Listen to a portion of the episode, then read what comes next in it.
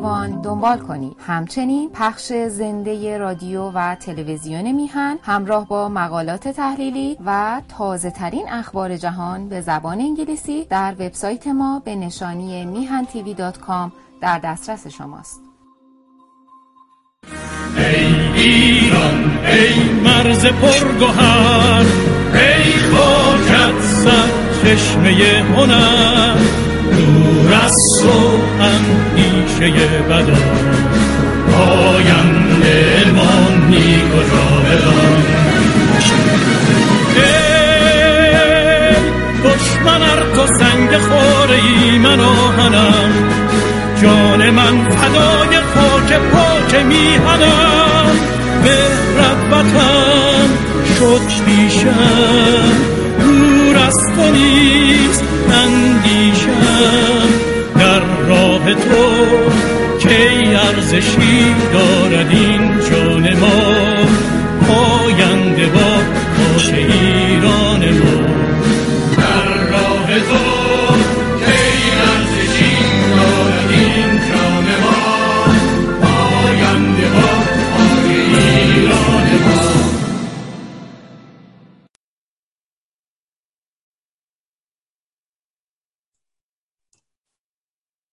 عرض ادب و احترام خدمت بینندگان و شنوندگان عزیز در سراسر گیتی و همینطور به هموندان گرامی در اتاق زوم.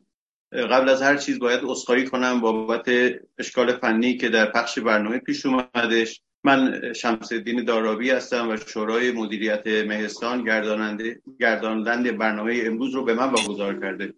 ابتدا اجازه می‌خوام یادمان انقلاب مشروطه رو به یکی یک شما عزیزان خجسته بگم.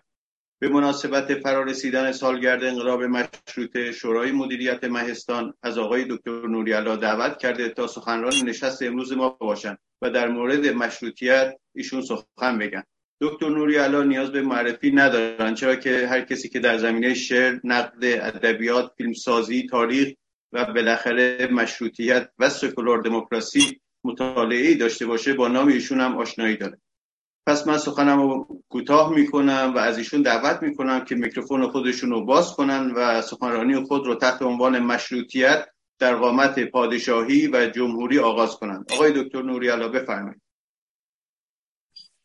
بله خیلی سلام عرض می‌کنم خدمت خانم ها آقایان همبندانمون در مهستان جنبش سکولار دموکراسی و البته بینندگان و شنوندگان این برنامه در سراسر دنیا.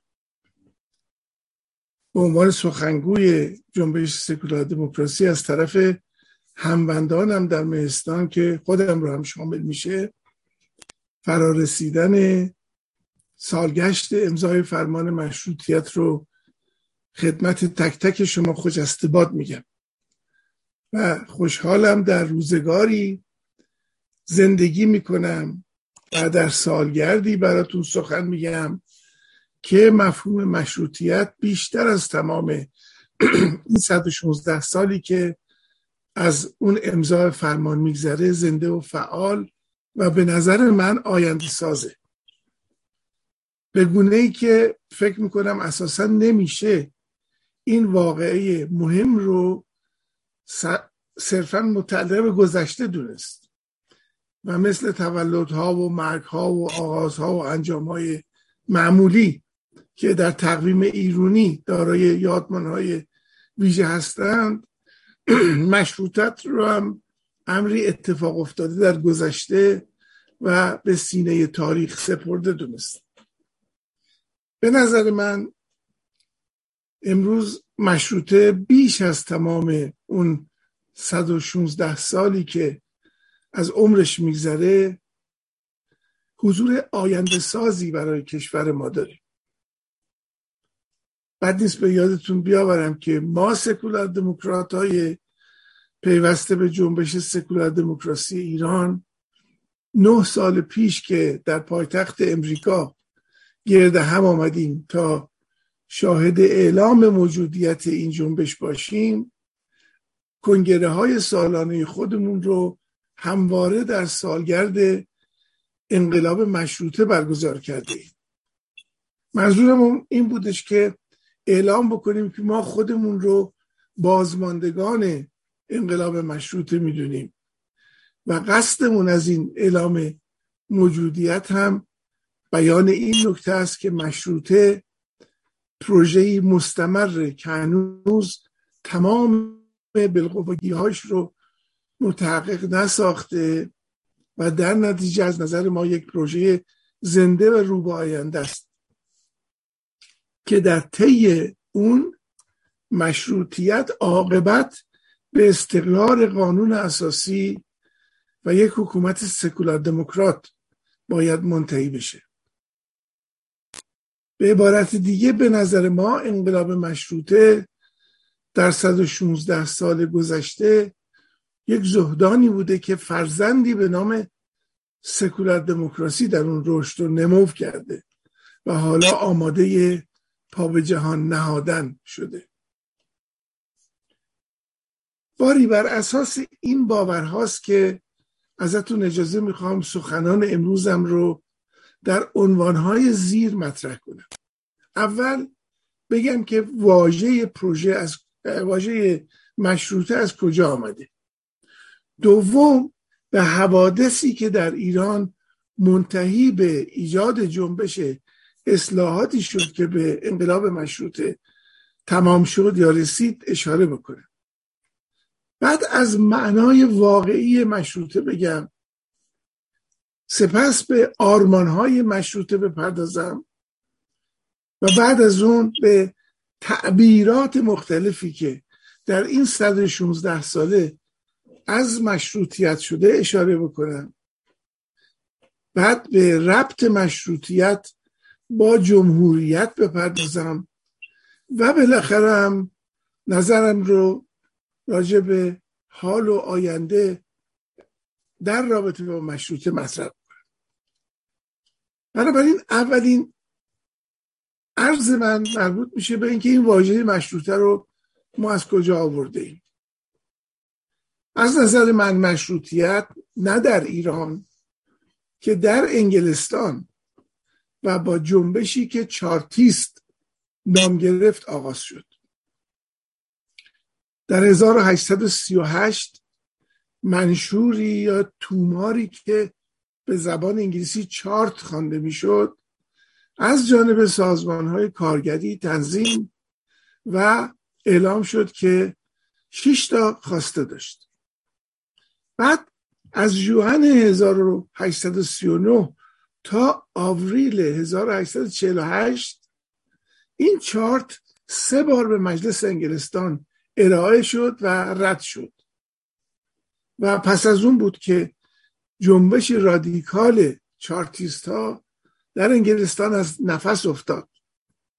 اما بالاخره در دهه 1850 اعضای پارلمان پذیرفتند که اصلاحات بیشتر در سیستم حکومتشون اجتناب ناپذیره و یک سلسله قوانین اصلاحی رو از مجلس گذروندن که در سالهای 1867 1884 و بالاخره در 1918 به تصویب رسید و در پایانش میشه گفتش که از 6 تا خواسته چارتیست ها پنج تاش متحقق شد.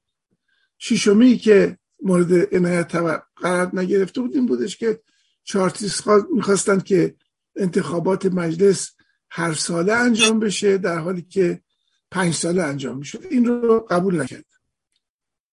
اما این چه ربطی به ما داره؟ داستان اینه که میراث جنبش چارتیست ها در ترکیه عثمانی بود که مورد توجه قرار گرفت. در اون زمان در عثمانی زبان رایج زبان فرانسه بود نه انگلیسی.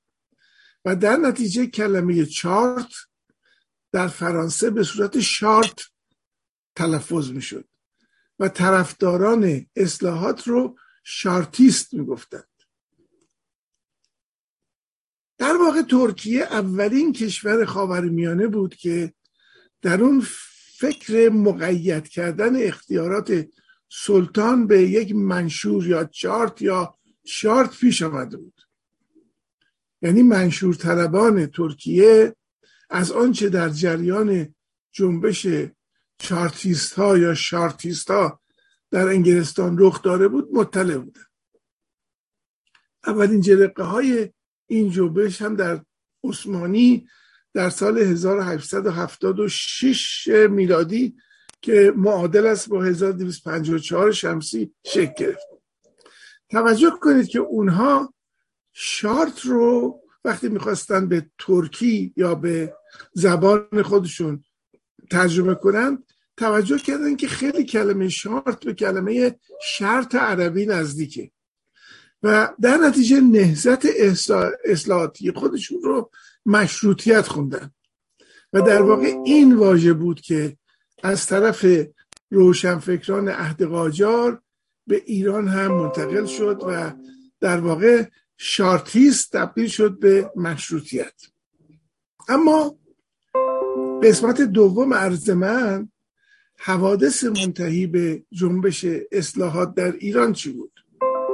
من اعتقادم بر اینه که ریشه های داستان اونچه که به تقلید از ترکیه در ایران مشروطیت نام گرفت از مدت ها پیش آغاز شده بود.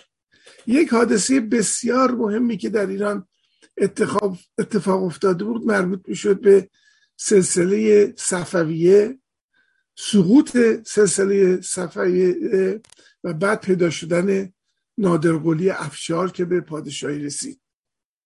تا آمدن افشاریه آخوندهای شیعه کارمندان دولت صفوی بودن. و تحت یکی تحت نظر یکی از وزیرای صفوی که ملاباشی بهش می‌گفتند کار می‌کردن.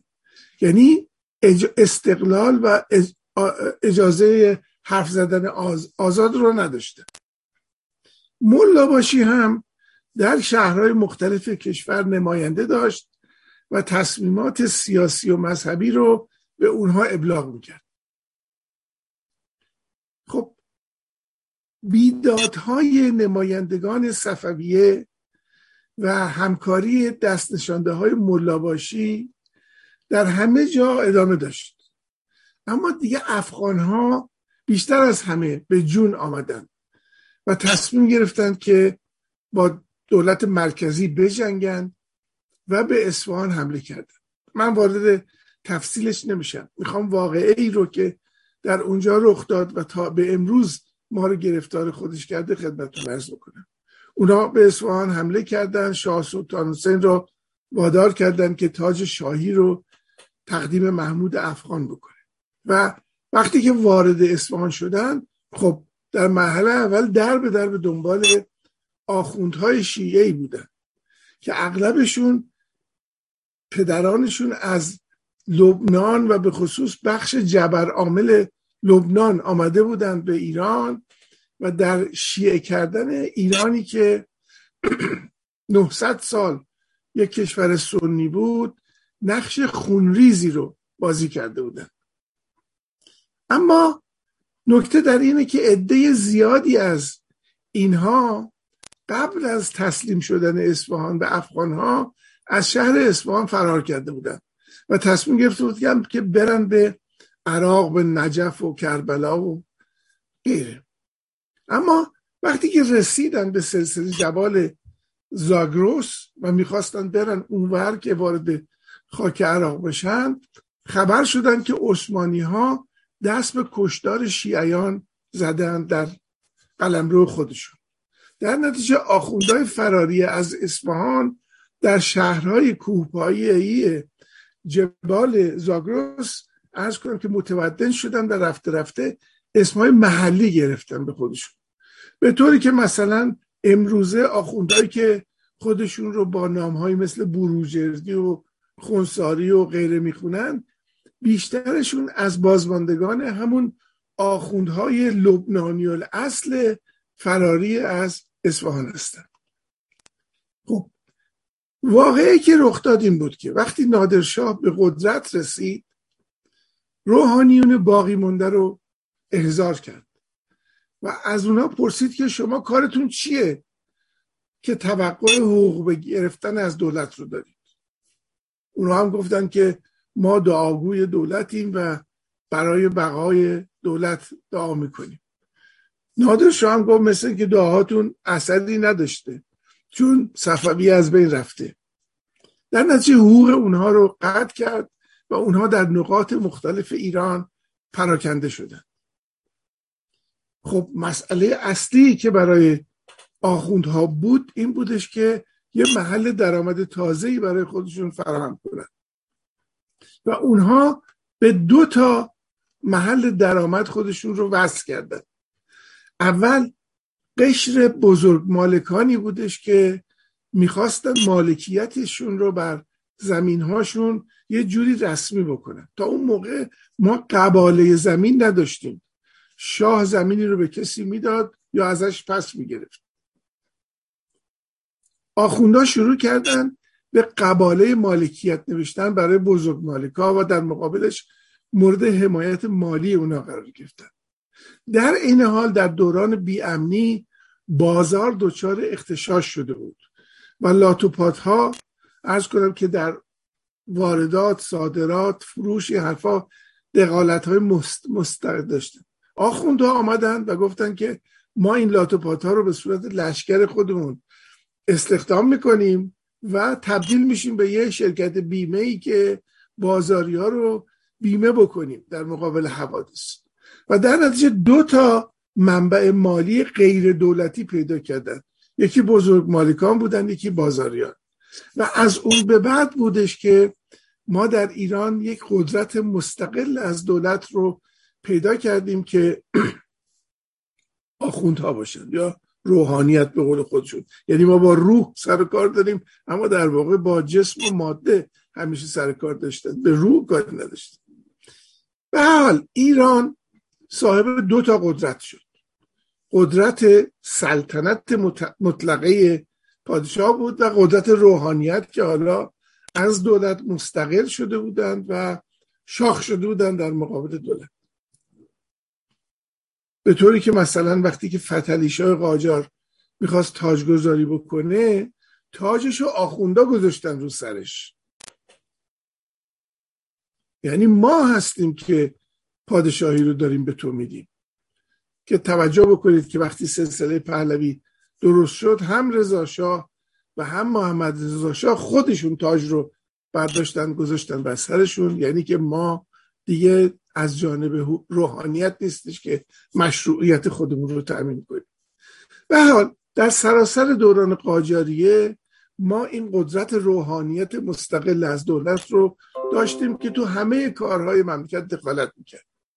مهم در این دخالتشون هم فتواهای جاهلانه بود که دادند و جنگ های ایران و روس رو دامن زد که منتهی شد به قراردادهای مختلف ترکمانچای و غیره.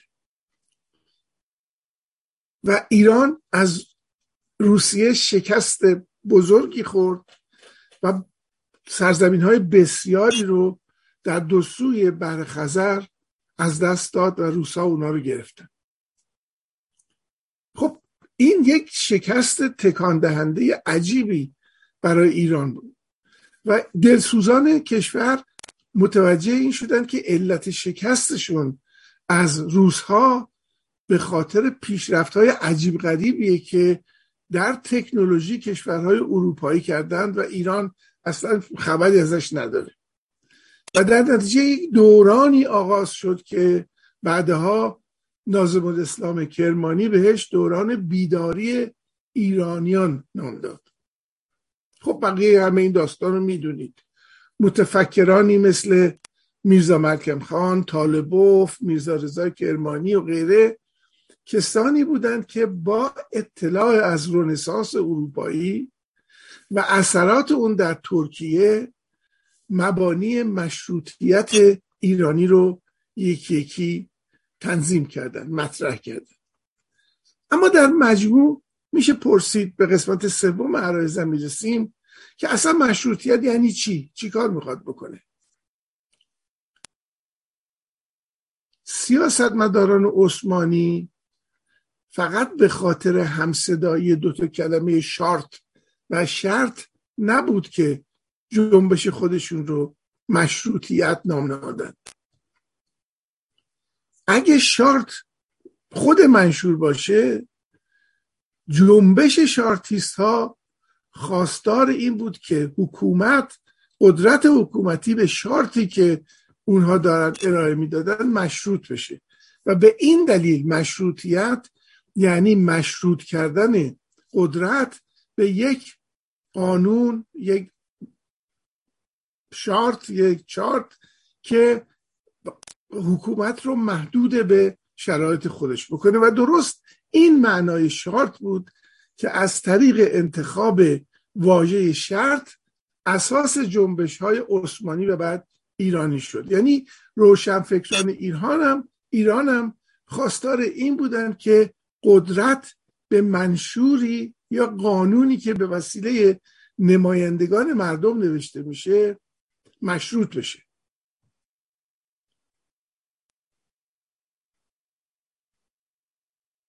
یعنی مشروط کردن ربطی به شکل حکومت که پادشاهی سلطنتی جمهوری نداشته و نداره.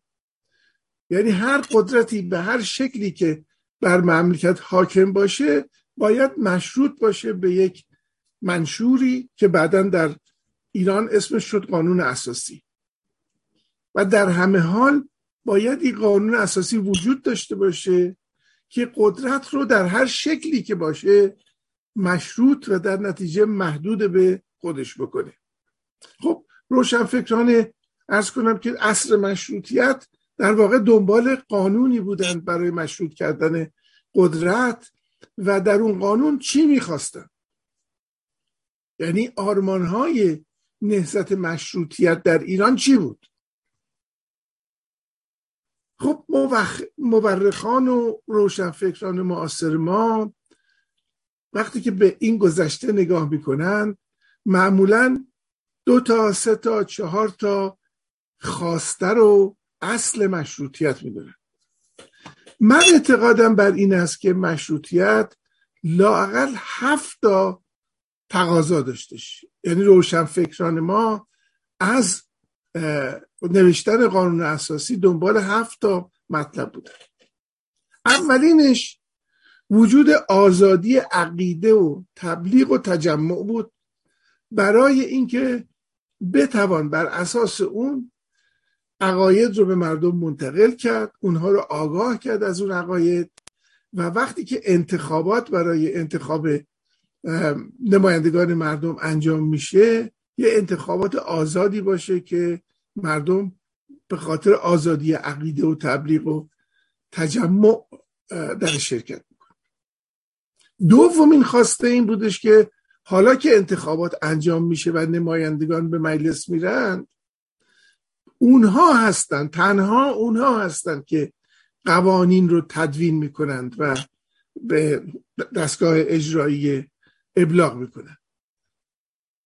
بنابراین دومینش بس اول آزادی بود دوم قانون بود. سوم مشروط کردن قدرت به این قانون و قوانین در پی اون بودش. چهارمین اصل اصل تفکیک کامل قوای سگانه بود. مجلس قانون میگذاشت دستگاه اجرایی اجراش می‌کرد دستگاه ارز کنم که قضایی هم نظارت میکردش بر مسئله. پنجمین مطلبی که مشروط خواهان در ادبیات خودشون مرتب تکرار می‌کردن ایجاد یک حکومت مرکزی و مقتدر بود که بتونه تمامیت ارزی ایران رو هم نگهبان و هم نگهدار باشه. این مسئله بسیار مهمیه. ایران در اون لحظه ای که این اتفاقات درش میافتاد واقعا در دستخوش یک جریان تجزیه هم بودش و رؤسای اقوام و اشایر و غیره هر کدوم برای خودشون حوزه قدرتی رو ساخته بودن. ششمین خواست مشروط خواهان به نظر من ساختن یک جامعه مدرن بود به خصوص از طریق اخص تمدن فرنگی. که خودش باز نتیجه همون شکست های در جنگ های ایران و روس بود که ایرانیا فهمیده بودند سالها از فرنگستون عقب افتادند و باید تمدن فرنگی رو عکس کنند خود تمدن فرنگی از کجا ناشی شده بود؟ از رونسانسی که اروپا رو در نوردیده بود. و هفتمین مطلب هم این بود که باید با جهل و خرافات مبارزه کرد.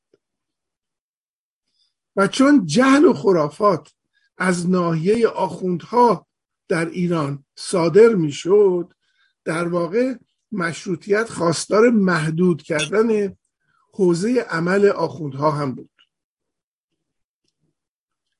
خب پس هفت ما آرزو خواسته داشتیم که قرار بوده است که قانون اساسی به اینها پاسخ بده و مملکت ما رو در نظمی قرار بده که این خواسته ها هست. اما در این حال میشه این سوال رو از خودمون بکنیم که آیا واقعا برآورده کردن این هفته خواسته به طور همزمان مقدور بوده یا نه؟ یعنی اینکه آیا لازمه بین این خواسته های سلسله مراتبی قائل بشیم و براشون یه ترتیب زمانی خاصی رو فرض بکنیم. پاسخی که جامعه ما به این پرسش اساسی داده پاسخ واحدی نبوده. بلکه هر گروهی یک پاسخ به این قضیه دادن.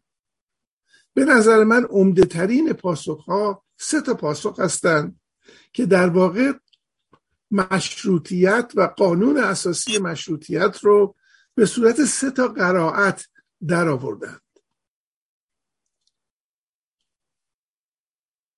توجه بکنید که خواسته ها فائل می‌خواستند ف...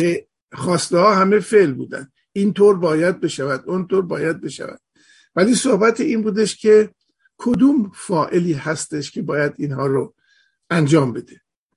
و در نتیجه به نظر من اگر که به واقعیت های سیاسی نگاه بکنیم فائلی که برآورده کردن این خواسته ها رو بر عهده می گرفت بود که اولویت اونها رو تعیین می کرد و پیروزی و شکست این خواسته ها رو انجام می‌داد. پس می‌رسیم به مسئله قرائت های سگانه از قانون اساسی و اساسا از جریان مشروطیت. به نظر من قرائت اول متعلق به کسانی بود که اجرای هر هفت خواسته رو به صورت همزمان ممکن می‌دونستند. و در طول زمان رفته رفته اون رو زیر عنوان دموکراسی خواهی جمعبندی می‌کنند. قرائت اول قرائت اجرای همزمان یا تحقق همزمان خواسته های هفتگانه مشروطه بود. که اسمش امروزه بهش میگیم جمهوری خواهی. متاسفانه اگر به تاریخ 116 ساله گذشته نگاه بکنیم به نظر می‌رسه که خیلی کم در مواقع بسیار اندکی با مشکلات فراوانی ما به این قرائت رسیده ایم. یعنی اینکه وقتی برگردیم به دوران مشروطه فقدان حکومت مرکزی رو داشتیم بالا گرفتن شوراهای تجزیه و طلبی رو داشتیم دخالت و تقلب در انتخابات رو داشتیم و دخالت روحانیت به خصوص در امور سیاسی مملکت بود. همه اینها دست به دست هم دادن و در 116 ساله گذشته تحقق یک جای این تقاضاهای هفتگانه رو تقریبا ناممکن کرد. کار رو به فلج کشونده مثلا کافیه که به دورانی که از سال 1285 یعنی سال امضای فرمان مشروطه. تا سال 1300 که رضاخان پهلوی نخست وزیر مملکت میشه و شروع می‌کنه به اینکه ارتش ایران رو به وجود بیاره و ارز کنم که سرکوب بکنه تمایلات تجزیه طلبی رو در نقاط مختلف کشور. نگاه بکنیم و ببینیم که در این 20 15 سال تا 20 سالی که نه حکومت مرکزی مقتدری داشتیم و نه قوای سگانه کارآمدی. چه اتفاقی افتاد؟ می‌گفت الان بعضی ها میگن که احمد شاه قاجار که پس از بیداد محمد علی شاه که مجلس رو به توپ پس و مشروطیت رو تعطیل کرد به پادشاهی رسید نمونه خوبی از یک پادشاه مشروط است. که نه در امور اجرایی مملکت دخالت می‌کنه و در واقع یک نوع نقش تشریفاتی رو بازی می‌کنه. اما یادمون باشه که در این 15 سال بین امضای فرمان مشروطه و نخست وزیری رضاخان پهلوی ما سی تا کابینه داشتیم. سی تا کابینه در عرض 15 سال. یعنی سالی دو تا کابینه میشه گفتش. نخست وزیر را به قدرت می‌رسیدن مملکت رو نمی‌تونستن اداره کنن و قادر به جلوگیری از تکه تکه شدن مملکت از کنم و اینها نداشتن و این وضعیتی بود که موجب شد همون روشنفکرانی که در انقلاب مشروطه شرکت داشتند و در نوشتن قانون اساسی شرکت داشتند اینها معتقد شدند که تا یک حکومت مرکزی مقتدر به وجود نیاد رسیدن به خواسته های دیگر ممکن نیست. و اینها رفتن دور بر این رضا خان پهلوی رو که نخست وزیر بود و مملکت رو به طور روزافزونی داشت مرتب می‌کرد گرفتن. و ارز کنم که او رو به پادشاهی رسوندن من حالا وارد بحث هایی که در اون زمان شد نمیشم. چون بحث های خیلی جالبی اون موقع اتفاق افتاد به خصوص در مجلس پنجم که سلطنت قاجاریه رو منحل کرد. خب این پس از در 15 سال قبل از آمدن رضا شاه دورانی رو داریم که می‌گویند که دموکراسی برقرار بوده احمد شاه پادشاه تشریفاتی بوده و غیره. اما مملکت دچار دست دستخوش هرج و مرج بوده. سی تا نخست وزیر در 15 سال به قدرت رسیده بوده دورانی آغاز میشه دوران رضا شاه. و می‌گویند که این دورانی بوده که مشروطیت تعطیل شده. دیکتاتوری برقرار شده. و می‌گویند که این ادامه داشت تا 16 سال بعد که در 1320 رضاشاه از ایران تبعید شد و می‌گویند یه دوران جدیدی از دموکراسی بر ایران برقرار شد که یه دوران دوازده ساله ایه که در 28 مرداد 1332 به پایان می‌رسه. یعنی اگر اون 15 سال رو و این دوازده سال رو با هم دیگه جمع بندی بکنیم معنیش این میشه که ما از این 116 سال مشروطیت خودمون فقط سی سال حدود سی سال رو داشتیم که دیکتاتوری برقرار نبوده.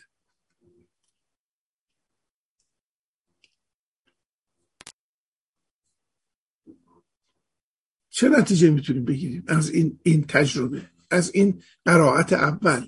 همزمانی استقرار دموکراسی در صورت تحقق اون خواسته های هفتگانه. خب یه نتیجه ای که گرفته میشه و بارها هم در همین مهستان ما مطرح شده این است که ملت ایران اکنون در پی 43 سال تجربه حکومت های مل... حکومت ملایان آماده استقرار دموکراسی و تحقق هر هفته خواسته که عرض کردم برای مشروطه هستند و جامعه ایران آماده این کار هست. پس این یک قرائت اولی است که خواستار دموکراسی است در قامت هفتا تحقق هفتا خواسته و می‌گوییم که ایرانی دیگه از این به بعد آمادگی داره که اون دیکتاتوری های گذشته رو و تعطیل مشروطیت رو پشت سر بگذاره و وارد این قضیه بشه. اما قرائت دوم چیه؟ این قرائت دوم که به خصوص در دوران محمد رضا شاه قرائت غالب محسوب شد این بود که نه این هفته خواسته رو ما باید به دو دسته تقسیم بکنیم. چهار تا خواسته اول داریم که اونها به نظر ما زمینه زمینه سازی می‌کنند برای تحقق اون ستا خواسته دیگه. اون چهار تا خواسته اولیه ای که بدون این ستا خواسته آخری ممکن نمی شدن از نظر این قرائت اینه که وجود آزادی عقیده و تبلیغ بود ایجاد قوانین بود مشروط کردن منابع قدرت به این قوانین بود و تفکیک کامل قوای سگانه بود.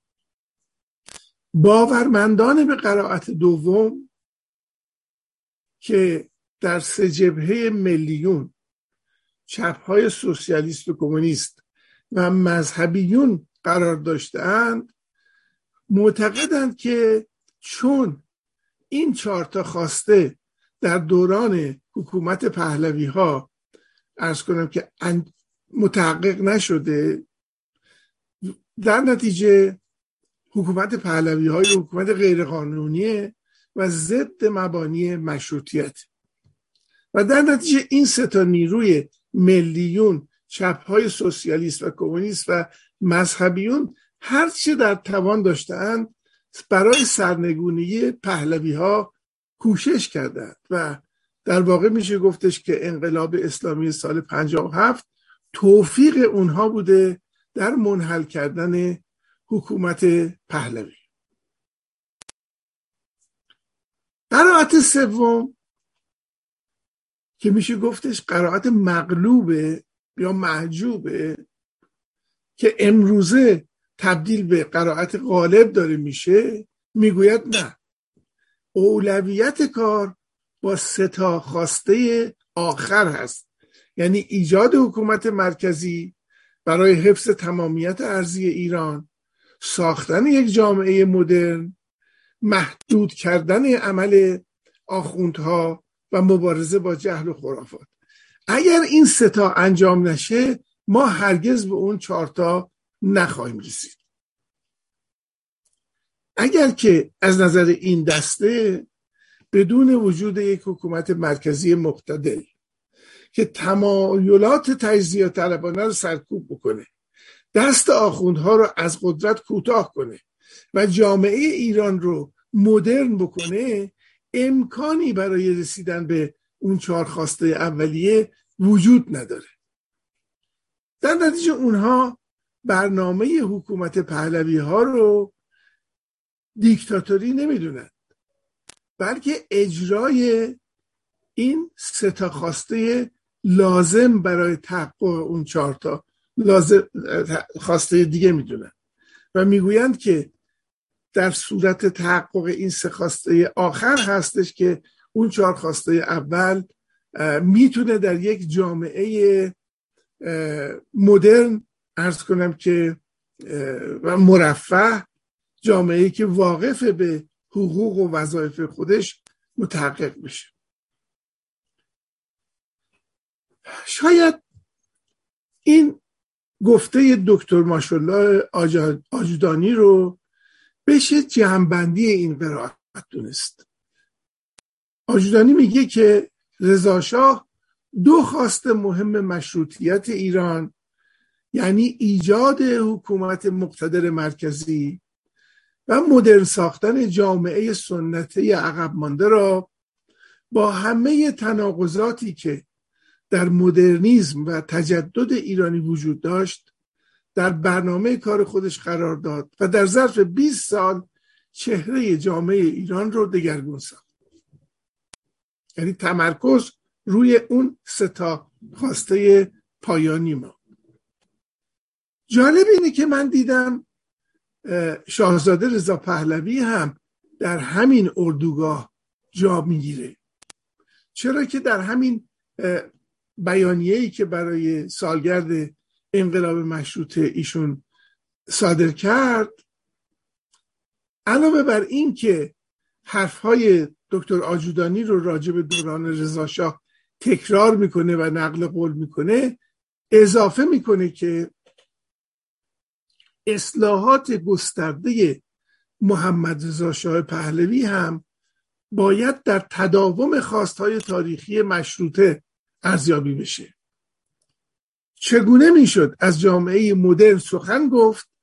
در حالی که زنان یعنی نیمی از جمعیت کشور از مشارکت سیاسی محروم بودند یا بخش بزرگی از جامعه رعیت به شمار می پدر من با اصلاحات ارزی و اصرار بر حضور زنان در عرصه های اجتماعی و سیاسی یکی دیگر از تکمیلگران پروژه مشروطه بود.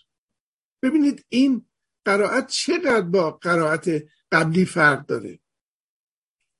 اونها می‌گفتند که دیکتاتوری پهلوی پروژه مشروطه رو تعطیل کرده. این ور میگن که نه در واقع اون بخش های لازم مقدماتی پروژه مشروطیت رو متحقق می ساختند تا ملت ایران آماده تحقق اون چهارخواسته اولیه باشه.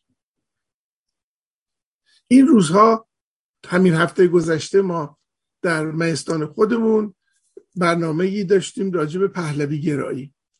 یعنی این تزی که این سه تا امر باید متحقق بشه چا تا اون چهار تا امر امکان تحقق پیدا کنن تبدیل شده است به یک مجموعی که امروزه بهش میگن پهلوی گرایی. خب ما این سه تا قرائت رو همکنون هم دوشادوش هم در اپوزیسیون می‌بینیم. می‌بینیم که از یک سو صحبت این میشه که این ستا خواسته آخر باید متحقق می‌شد تا ما برسیم به چهار تا خواسته اول در حالی که ملیون چپ ها مذهبی میگن که نخیر اول باید اون چهار تا خواسته اول که انتخابات آزاد و نوشتن قانون و اینها بود باید انجام می‌شد تا اون وقت یک حکومت مرکزی به وجود بیاد. این قضیه داستان مرغ و تخم مرغ شده. یعنی به محض اینکه شما این هفته خواسته رو اصلا جدا می‌کنید یه عده میگن این باید اولویت داره باید انجام بشه تا اون یکی تحقق پیدا کنه و دیگران این یکی رو میگن. این باعث شده است که ما در 116 ساله گذشته ارز کنم که در این نوسان بین این دوتا قرائت بوده. من اما می‌خوام امروز یک نکته ای رو ارز بکنم که فعلا به صورت مشکل تضاد بین پادشاهی خواهان که گاهی هم طعم سلطنت طلبی به اون زده میشه و جمهوری خواهان اشاره کنم و بگم که این امری هستش که به آینده ما مربوطه و تا اینو حلش نکنیم در واقع در یک بنبست نظری عملی قرار گرفته. از نظر من مشروطیت که مشخصه تمام کشورهای متمدن دنیای کنونیه دارای یک معنی عمیقتر هم هست که درسته که در اون هفته خواسته مستطر بوده اما هیچ وقت نیامده به جلوی صحنه و اون اینه که مشروطیت در همه کشورهای دموکراتیک جهان به چه معنی بوده؟ من فکر می‌کنم که این رو ما می‌تونیم در زل دو تا معنی توجه بهش بدیم. یکی معنای اول که برمیگرده به مسئله رأی اکثریت.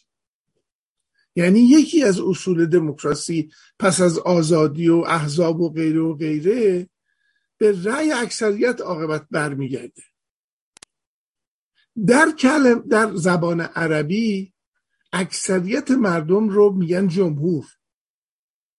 و نظم برخواسته از نظر اکثریت مردم رو بهش میگن جمهوریت. و از اونجا که رأی جمهور مردم تعیین کننده است. ما با نظم جمهوریت رو هستیم و می‌تونیم با اطمینان خاطر بگیم که همه کشورهای دموکراتیک دنیا از نظم جمهوریت برخوردار هستند. نظمی برخواسته از نظر اکثریت مردم. این یه مفهوم بود. مفهوم دوم رو باید در عبارت ریاست دوگانه انتخابی خلاصه کنیم که مشروطیت هم جزو اون قرار می‌گیره. در اکثر کشورهای دنیایی که نظام جمهوریتی کشور رو اداره می‌کنه ما با یک سیستم دو ریاستی رو هستیم.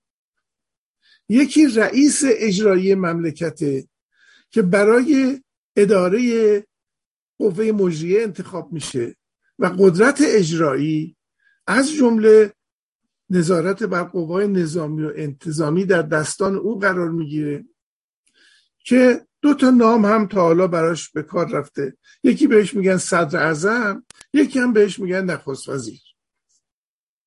یه ریاست دومی هم وجود داره که فاقد قدرت اجراییه اما قوانین به توشیح او می‌رسه به امضای او می‌رسه و او حق بازگردن قوانین و تقاضای تجدید نظر داره و اگر که نخست وزیر صدر اعظم و مجلس قایب باشن می‌تونه ریاست موقت اجرایی رو تعیین کنه. و در این حال نماد یک پارچگی تاریخی فرهنگی و اجتماعی ملت و کشور. او رو هم هم دیده ایم که شاه می‌خونن هم رئیس جمهور می‌خونن هم حتی در ژاپن امپراتور بهش میگن. ولی یه مقام تشریفاتیه. یعنی شما نگاه بکنید که در اغلب کشورهای دموکراتیک هم منصب شاه وجود داره مثلا در سوئد، دانمارک، ژاپن و هم منصب رئیس جمهور وجود داره مثل هند و آلمان و اسرائیل. و منصبی تشریفاتیه. و همه این کشورهایی که نام بردم از لحاظ سیستم حکومتی دارای نظام جمهوریتی هستند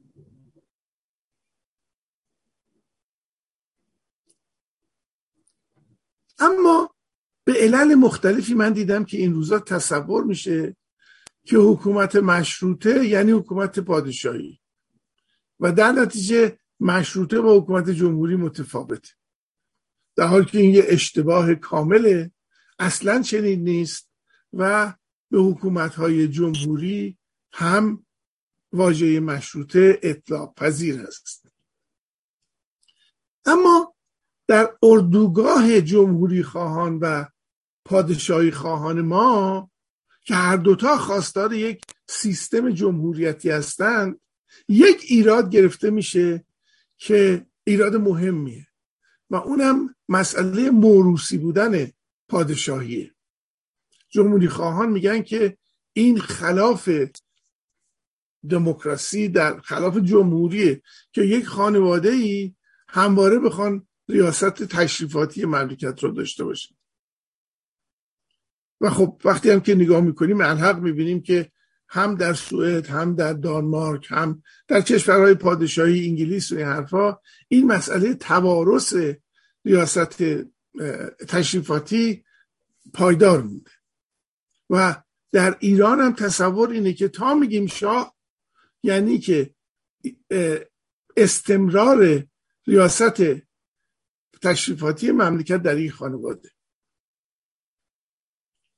اما ما با یک مسئله بسیار اساسی در یکی دو سال اخیر روبرو شده این و اون اینه که شاهزاده رضا پهلوی خودش به دست خودش این مشکل بزرگ رو که صد راه ما ایرانیان بوده برداشته.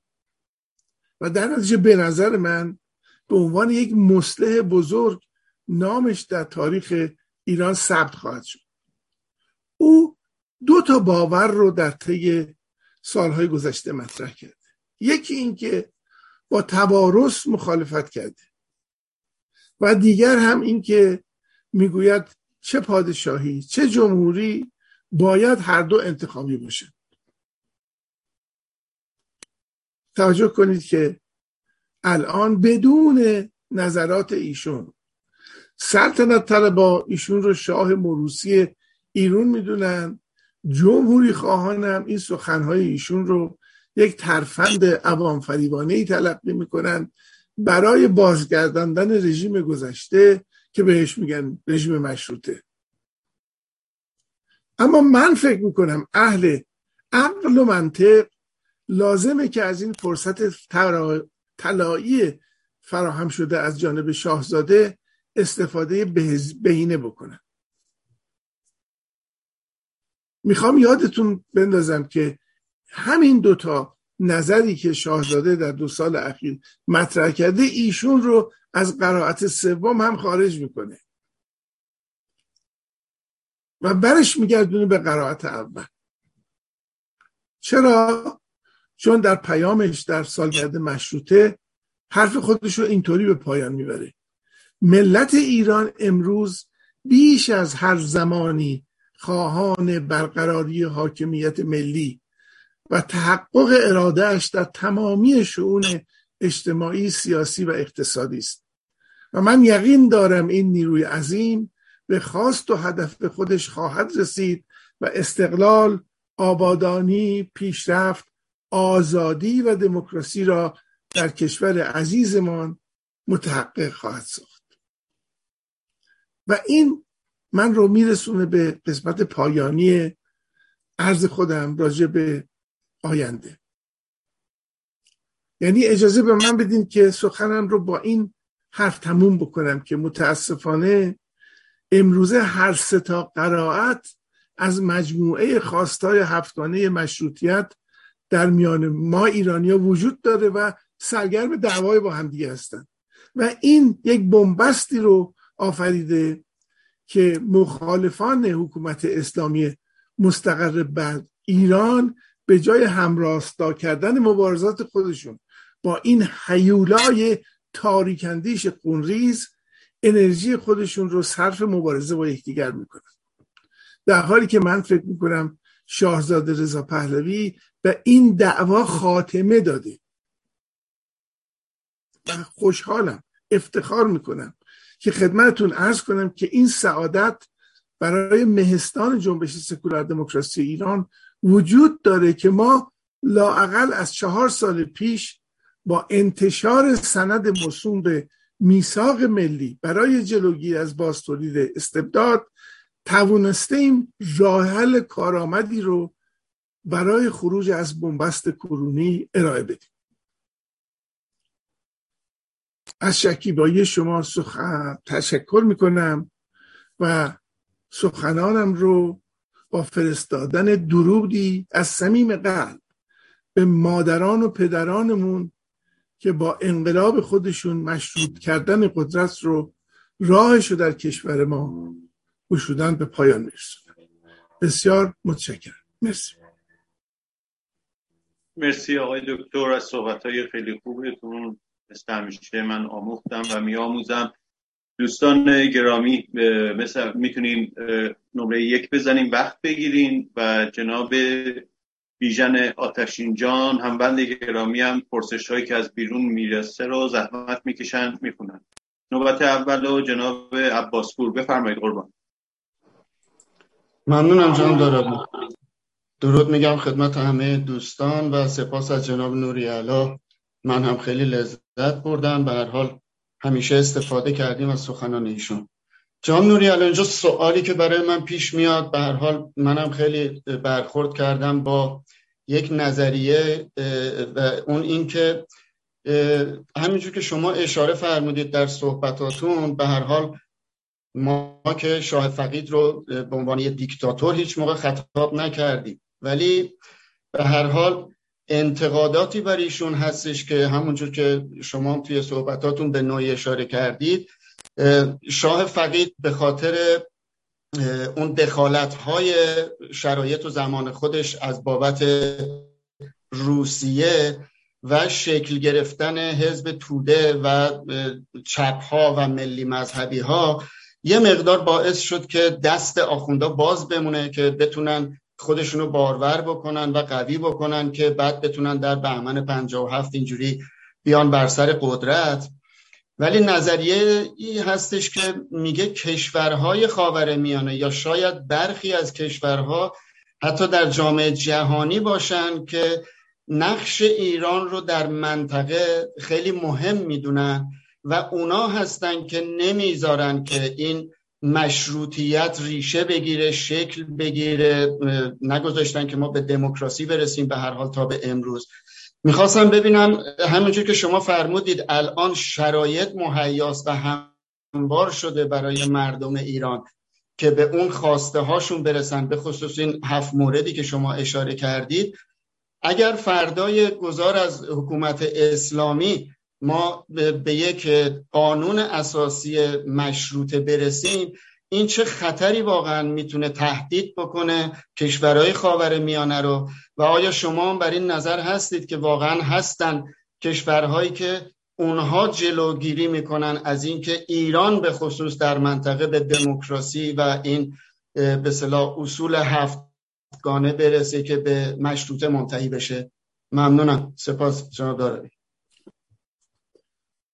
بله از نظر من پرسش بسیار سهمگینیه به خاطر اینکه وقتی که به تاریخ معاصر منطقهمون نگاه بکنیم تقریبا هیچ اتفاق سیاسی مهمی در منطقه ما رخ نداده که ارز کنم که خارجی ها قدرتمندان دنیا درش دخالت نکرده باشه.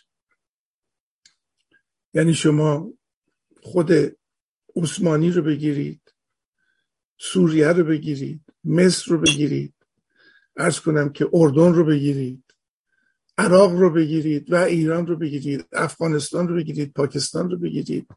هر اتفاقی که افتاده در واقع در زل تصمیمات قدرت های بزرگ دنیا اتفاق افتاده. و در نتیجه خب مثلا انقلاب شوروی که رخ میده انگلیس ها نگران این میشن که خب این اتفاق این سرایت بکنه به منطقه نفوذشون در ایران. و موافقت می‌کنن با روشنفکران مشروط خواه ایرانی که یک حکومت مقتدر در ایران به وجود بیاد. دشمنان پهلوی ها البته این رو به صورت این میگن که رضاشاه رو انگلیس ها آوردن. در حالی که به نظر من انگلیس ها سیاستشون این بود که در ایران یک حکومت مقتدر به وجود بیاد و کمک کردن به اینکه رضا شاه به قدرت برسه. یا 28 مرداد رو ارز کنم که می‌گویند که خب یک کودتای انگلیسی امریکایی بوده. در حالی که من اینطور فکر می‌کنم که باز چون میلیون ایران موفق نشدند که مملکت رو اداره بکنند و احتمال اینکه بعد از جنگ دوم جهانی که دو تا اردوگاه به وجود آمده بود شرق و غرب روسیه و امریکا و اروپا ارز کنم که خطر این میرفتش که نه تنها مملکت از دست جناح غربی خارج بشه نفتش و خلیج فارسش هم به دست اونها بیفته. کودتا کردن به نظر و من فکر می‌کنم که بسیاری از میلیون از مدت قبل به این نتیجه رسیده بودن که مملکت رو نمیشه اداره کرد و لازمه که یک حکومت مقتدری در ایران به وجود بیاد. اما همیشه مسئله در این استش که خارجی تا در داخل کشور شرایطی وجود نداشته باشه نمی‌تونه نقشه های خودش رو در مورد اون کشور انجام بده. به هر حال اصلاحات تحولات انقلاب ها به دست مردم اون کشور اتفاق میفتن حالا ما مثلا وقتی که می‌فهمیم که مثلا محمد رضا شاه وقتی که سرطان گرفت و تشخیص داده شد که تا چهار پنج سال دیگه ایشون زنده نخواهد بود خب کشورهای مقتدر جهان وقتی که در مثلا در روغدلوب دور هم دیگه جمع شدن در این فکر می‌کردن که خب این شاه که مردنیه و چون همه نیروها و این خیمه روی این ستون استوار شده این ستون که نباشه معلوم نیستش که مملکت دست کی میفته متاسفانه انتخابشون انتخاب آخوندها بود و تمام فشارشون رو داشتن روی اینکه انتخاب آخوندها رو در ایران به قدرت برسونن و ولی به هر حال حکومت پهلوی به دست مردم ایران منحل شد. مردمی که حالا میشه گفت فریب خورده بودن مردمی که آمادگی نداشتن برای یه حکومتی مثل حکومت دکتر بختیار. همه اینها بود. بنابراین به نظر من خیلی کودکانه است اگر ما فکر کنیم که آینده ایران رو بدون تصمیم گیری هایی در سطح قدرت های جهانی میشه رقم زد. اما باید دید که ملت ایران الان چه ویژگی هایی داره و این ویژگی ها چگونه ممکن است که به دست نیروهای خارجی مورد حسن استفاده یا سوء استفاده قرار بگیره؟ حرفی که ما داریم می‌زنیم و امیدواریم که درست باشه چون یقین نداریم درسته. اما امیدواریم که درست باشه ما سکولار دموکرات ها اعتقادمون بر اینه که 43 سال حکومت اسلامی و چپ من این اسلامی رو که الان در ایران حکومت می‌کنه حکومت ناب اسلامی نمی‌دونم. این حکومتیه که با استقراض و وام گرفتن از افکار کمونیستی و حدودی سوسیالیستی. ارز کنم که برای خودش یک ایدئولوژی غالب رو ساخته و ما 43 سال این رو تجربه کردیم. ملتی که این تجربه رو کرده باشه یا باید دیوانه باشه و یا اینکه به این رسیده باشه که حکومت چپ و حکومت آخوندی رو نمی‌خواد. و این هست اون آینده دلکشی که سکولار دموکرات ها بهش معتقد هستند و فکر می‌کنن که ایرانی ها اکنون دیگر آماده شده اند که اون هفته خواسته های مشروطه رو یک جا بتونن داشته باشه. این یه امیدیه برای ما.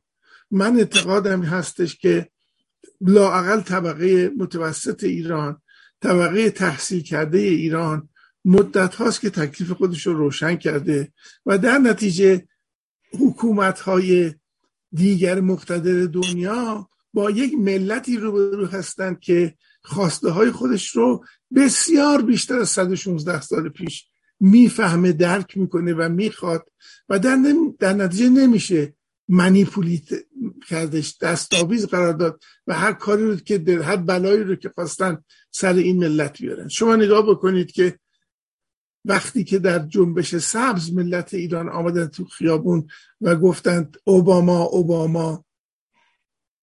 یا با, با ما یا با اونا. اولین باری که یه ملتی به یه نیروی خارجی میگه که تو در سرنوشت من می‌تونی اثر داشته باشی. ولی باید انتخاب خودتو بکنی که می‌خوای با اونا بری با یا با ما. و اوباما با اونا رفت. پول نقد گذاشت تو هواپیما فرستاد به ایران. همه این حرفا. ولی این شعله های خواستاری مملکت ما رو با تموم شدن جنبش سبز خاموش نکرد. این شعله همچنان برقرار بود 96 98 و امروزه. در نتیجه به نظر من به عنوان یه ناظری که در ساحل امن نشسته و به اون مملکت عزیز از دست رفته خودش نگاه می‌کنه به نظر من جوانان ایران که شکل دهنده آینده ایران هستند الان بیش از 116 سال پیش می‌دونن که چی می‌خوان و چگونه آمادگی این رو دارن که اون رو بپذیرن. همش بر اساس امیدواری بود پاسخ من به شهرام عزیزم. سپاس از شما. اگه اجازه بدین یک پرسش رو از بیرون بخونیم. جناب آتشین جان پرسشی داریم؟ اگه هستش زحمتشو بکشیم با درود به همه دوستان و بینندگان و شنوندگان عزیز و تشکر از شما ادارابی عزیز. و خسته نباشید به آقای دکتر نوری علا.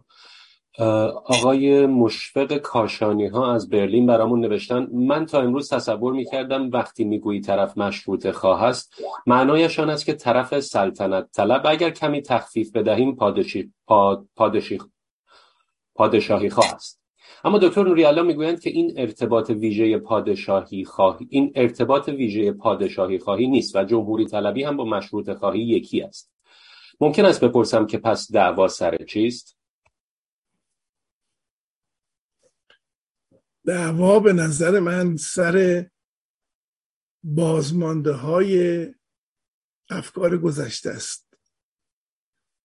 اکثر نیروهای تو اپوزیسیون خارج کشور به خصوص در طیف سن و سال من هنوز با خودشون یه میراسی رو هم می‌کنن که منتفی شده است. من عرایز خودم رو به این دلیل با نظرات شاهزاده رضا پهلوی به پایان بردم که نشون بدم که وقتی که میراسبر پادشاهی ایران خودش منکر اهمیت و ایجاب توارث و پیوستن به جمهوری خواهی رو مطرح می‌کنه در واقع موضوع منتفی شده است. پادشاهی خواهان و سلطنت خواهان خودشون رو تکه تکه هم بکنند راهی برای بازگشت به پادشاهی قبل از انقلاب 57 وجود نداره. اگر ملت ایران در رفراندوم های آینده هم پادشاهی جدیدی رو بخواهند در ایران برقرار کنند این پادشاهی هیچ شباهتی به پادشاهی گذشته نداره. پادشاهی انتخابی و غیر توارثی است به خاطر اینکه گذشته فقط در وجود شاهزاده رضا پهلوی متجلی میشه و ایشون این دوتا رو قبول نداره. خواستار نوشتن یک قانون اساسی جدیده. خواستار اینه که ملت ایران پادشاه آینده خودشون رو حتی اگر شخص ایشون باشه انتخاب بکنه. بنابراین من فکر می‌کنم دعوا تموم شده است. دعوا منتفیه. شاهزاده رضا پهلوی می‌گوید که آقا ما انقلاب مشروطه کردیم. این انقلاب 116 سال ادامه داشته. پدر بزرگ و پدر من. اون بخش مادی قضیه رو فراهم کردن. الان فرصت اینه که بر اساس اون ما بخش معنوی انقلاب مشروطه رو هم متحقق کنیم. بنابراین من فکر می‌کنم که این توسل بازماندگان افکار کهنه قدیمی. به اینکه رضا پهلوی داره کلک می‌زنه و فریب داره ما رو میده. و ارز کنم که اگر که جلوش وای نسیم و مقاومت نکنیم جمهوری که معنیش جمهوریت در ایران متحقق نخواهد شد این حرفا. من فکر می‌کنم که موضع بسیار اصفانگیزیه که اینها دارند و جوانان ایران هم به نظر نمی‌رسه که به اونها توجهی بکنن. بیشتر تقبیه می‌کنن این قضیه رو. من فکر می‌کنم دعوا تموم شده. الان اون چیزی که باقی مونده به نظر من این است که جوانان ایران وقتی که میرن تو خیابون سراحتا رضا پهلوی رو صدا بکنن. یکی از اشتباهاتی که ما داریم می‌کنیم اینه که هی میگیم که آقا این رضا پهلوی اهل کار نیستش. هر دو روزی میاد بیرون یه سخنرانی می‌کنه بعد میره خونش. من فکر می‌کنم که هر کدوم ما اگر در کفش های شاهزاده رضا پهلوی بودیم جزی عمل نمی‌کردیم. تا ملت ایران صدا نکنه کسی رو اون کس نمی‌تواند خط چی میگن رشته مختلفه اپوزیسیون ایران باشه. هر وقت صداش کردن آمده بیرون حرف زده. ولی هنوز این که مردم رفتن گفتن رضا شاه روح شاه معنیش اینه که ما رضا پهلوی رو می‌خوایم یا اینکه مل... کشوری که شاه نداره نمی‌دونم حساب و کتاب نداره اینا هیچ کدوم خواست سریح ملت رو نشون نمیده. این ملت همونی هستن که 43 سال پیش رفتن تو خیابون گفتن خمینی رهبر ماست. اگر نگفته بودن خمینی رهبر اونها نمی‌شد. امروز هم باید توپ تو کرت داخل کشور هست. مردم ایران هستند که باید صدا بکنن اون کسی رو که فکر می‌کنن که می‌تونه اونها رو به خواسته های مشروطیت برسون امیدوارم جواب این دوستمون رو داده باشه. مرسی از شما آقای دکتر. برمیگردیم به داخل اتاق زوم. جناب آقای عرب بفرمایید قربان. بله. با سلام خدمت دوستان داخل اتاق و بیرون و با تشکر از آقای دکتر نوریالا که از این زحمت رو پذیرفتن که این به اصطلاح چیزی که مونده این وسط بالاخره توضیح بدن. من آقای دکتر می‌خوام یه چیز دیگه ای رو یا یه نگاه دیگه ای بیام قضیه رو ببینم. چون همه این کسایی شما دیدید از قشر, قشر مدرن بودن. ولی مملکت که همه مدرن نیست. تو همه جای دنیا دو تا نیرو هست. یکی نیروی تحصیل کرده اون مملکتیه که مردم عامی عادی مردم عموم مردم. به نظر من حکومت ها منبعث از تعادل قواست. اینکه مثلا فرض کنیم که حالا گفته میشه که خارجی ها یه حکومت رو برای یک کشور تحمیل می‌کنن این وقتیه که شرایط مهیا باشه. نباشه که هیچ وقت نمی‌تونن این کارو بکنن. این مال دوران ما, ما چیز ما قبل تاریخ هست. پس ما این تعادل نیروها رو ما اگه به مشروطیت نگاه کنیم تعادل نیرو به این صورت بود که دو به اصطلاح جریان تحصیل کرده یا باسواد بگیم. چرا میگم باسواد؟ برای اینکه پیشگامان در واقع جامعه اینا هستن. اینا هستن که مردم رو می‌تونن دنبال خودشون بکشن به هر راهی که حالا می‌تونن دارن. دو تا جریان اونجا غالب بود. یه جریان جریان مدرنیست بود که حالا در تحصیل کرده های اروپایی به خصوص خودشون نشون می‌داد. یکم جریان روحانیت بود که اونم به حال آدمای باسواد بودن. این یعنی تحصیل کرده منتها حالا حوزه بودن هرچی باز یعنی سواد خوندن نوشتن داشتن. مردم دیگه که نداشتن سواد خوندن نوشتن. به اینجا برای خودشون یه نظریهایی داشتن. تو اون جریان مشروطیت تونست این جریان در واقع تحصیل کرده غربی یا مدرن غالب بشه و حکومت به دست بگیره. ولی می‌بینیم که تو سال 57 اون جریان مغلوبی که توی چیز هست میاد غالب میشه. آیا واقعا این روند رو نباید یه نگاه بکنیم بهش عمیقتر. افغانستان ما می‌بینیم. 20 سال جریان مدرنیست حاکم بود ولی دوباره همون جریان سنتگرا که چون من اینا رو به مدرن و سنتگرا تقسیم می‌کنم. غالب شد. تو ترکیه بعد از چقدر نمی‌دونم 70 سال 80 سال می‌بینیم که دوباره جریان سنتی و سنتگرا اومده بالا. حالا من اینا رو به عنوان فقط می‌خوام مشابهت ببینیم. برگردیم که داخل ایران.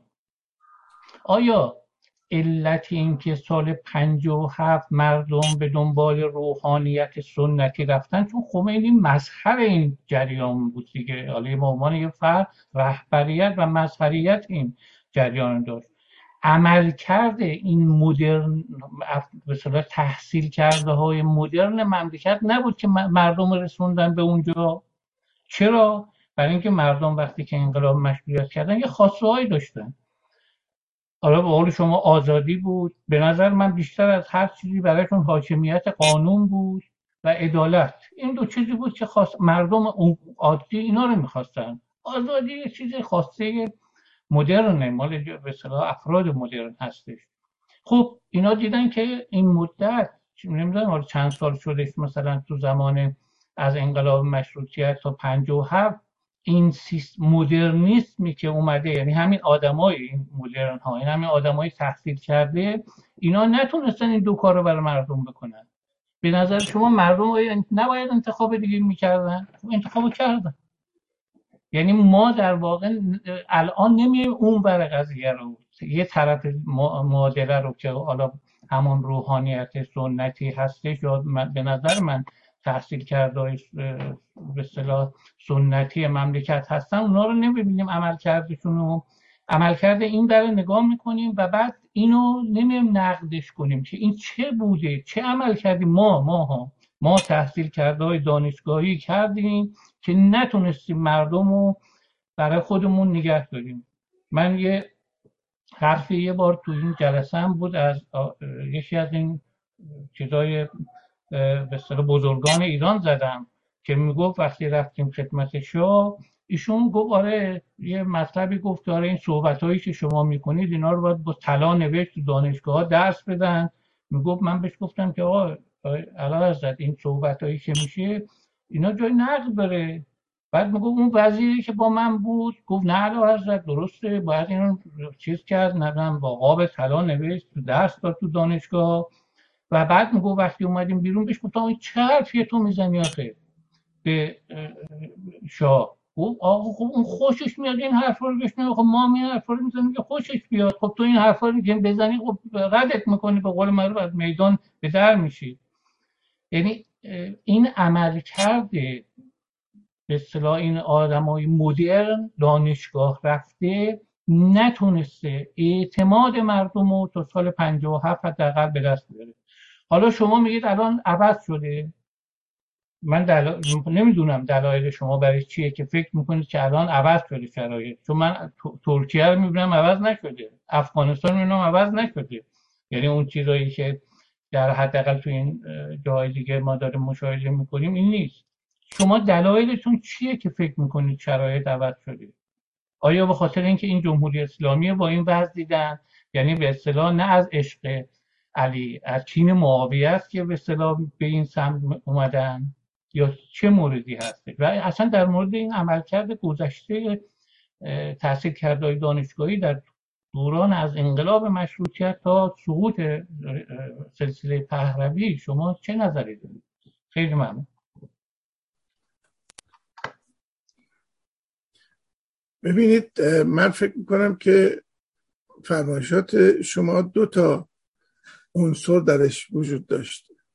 یکی نقد دوران پهلویه یکی هم نقد روشنفکران دوران پهلوی هستش. خب این روشنه که هم رضا شاه از روزی که شاه شد تا روزی که از ایران رفت و محمد رضا شاه هم لاقل از روزی که انقلاب سفید کرد و مأموریت برای وطنم رو نوشت. یعنی قانون اساسی رو گذاشت کنار و یک تنه وارد کار اجرایی شد و رئیس مملکت در واقع شد. هر دو شیوه های دیکتاتوری رو داشتن هر کی منکر این بشه اشتباه می‌کنه. من فکر می‌کنم که حتی در سخن شاهزاده رضا پهلوی هم که در این بیانیه اخیرشون راجع به سالگرد مشروطیت هم از پدر پدر بزرگ خودشون و از پدر خودشون تجلیل کردند اما گفتند که این یک ضرورت تاریخی بوده برای اینکه اون خواست دوم اول اجرا بشه بعد ما بتونیم برسیم به آینده. در این پس شکی نیست دیکتاتوری بوده دیکتاتوری هم نارضایتی میاره. در این شکی اصلا نیست. شما نگاه بکنید که چه کسانی در ایران جز رضاشاه و پادشاه بودن که دانشگاه ساختن دانشجو به خارج فرستادن. یک قشر تحصیل کرده به وجود آوردن. قشر تحصیل کرده ای که به خصوص در کشور، کشورهای غربی تربیت شده بود دموکراسی رو دیده بود حاکمیت ملت رو دیده بود اما آمده بود برگشته بود به یک کشوری که در اون کشور قرار بودش پادشاهی دیکتاتوری باشه.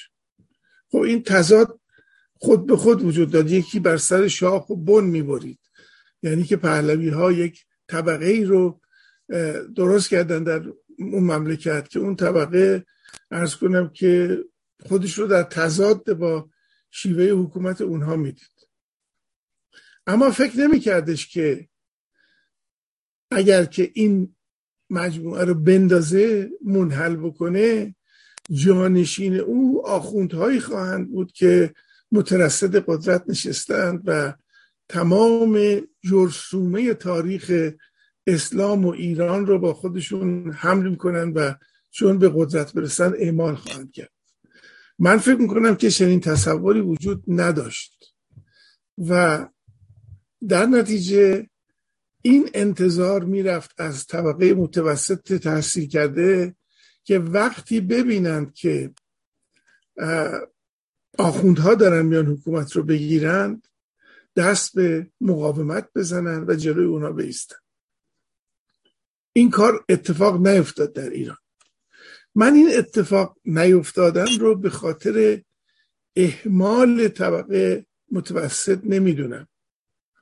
من فکر می‌کنم که در هیچ کشوری از دنیا بدون پیوستن نیروهای ارتشی به انقلاب انقلاب به سامان خودش نمی‌رسه. اساسا تو خاور میانه هیچ اتفاقی تا حالا رخ نداده که ارتشی ها پا به میون گذاشته باشند یا نگذاشته باشند شما نگاه بکنید که از خود کودتای رضاخان پهلوی گرفته تا کودتای 28 مرداد تا کودتاهای مصر کودتاهای عراق همه این حرفا تغییر حکومت در ایران به وسیله نظامیان انجام شده. در ایران اما سناریوی برعکس اون اجرا شد.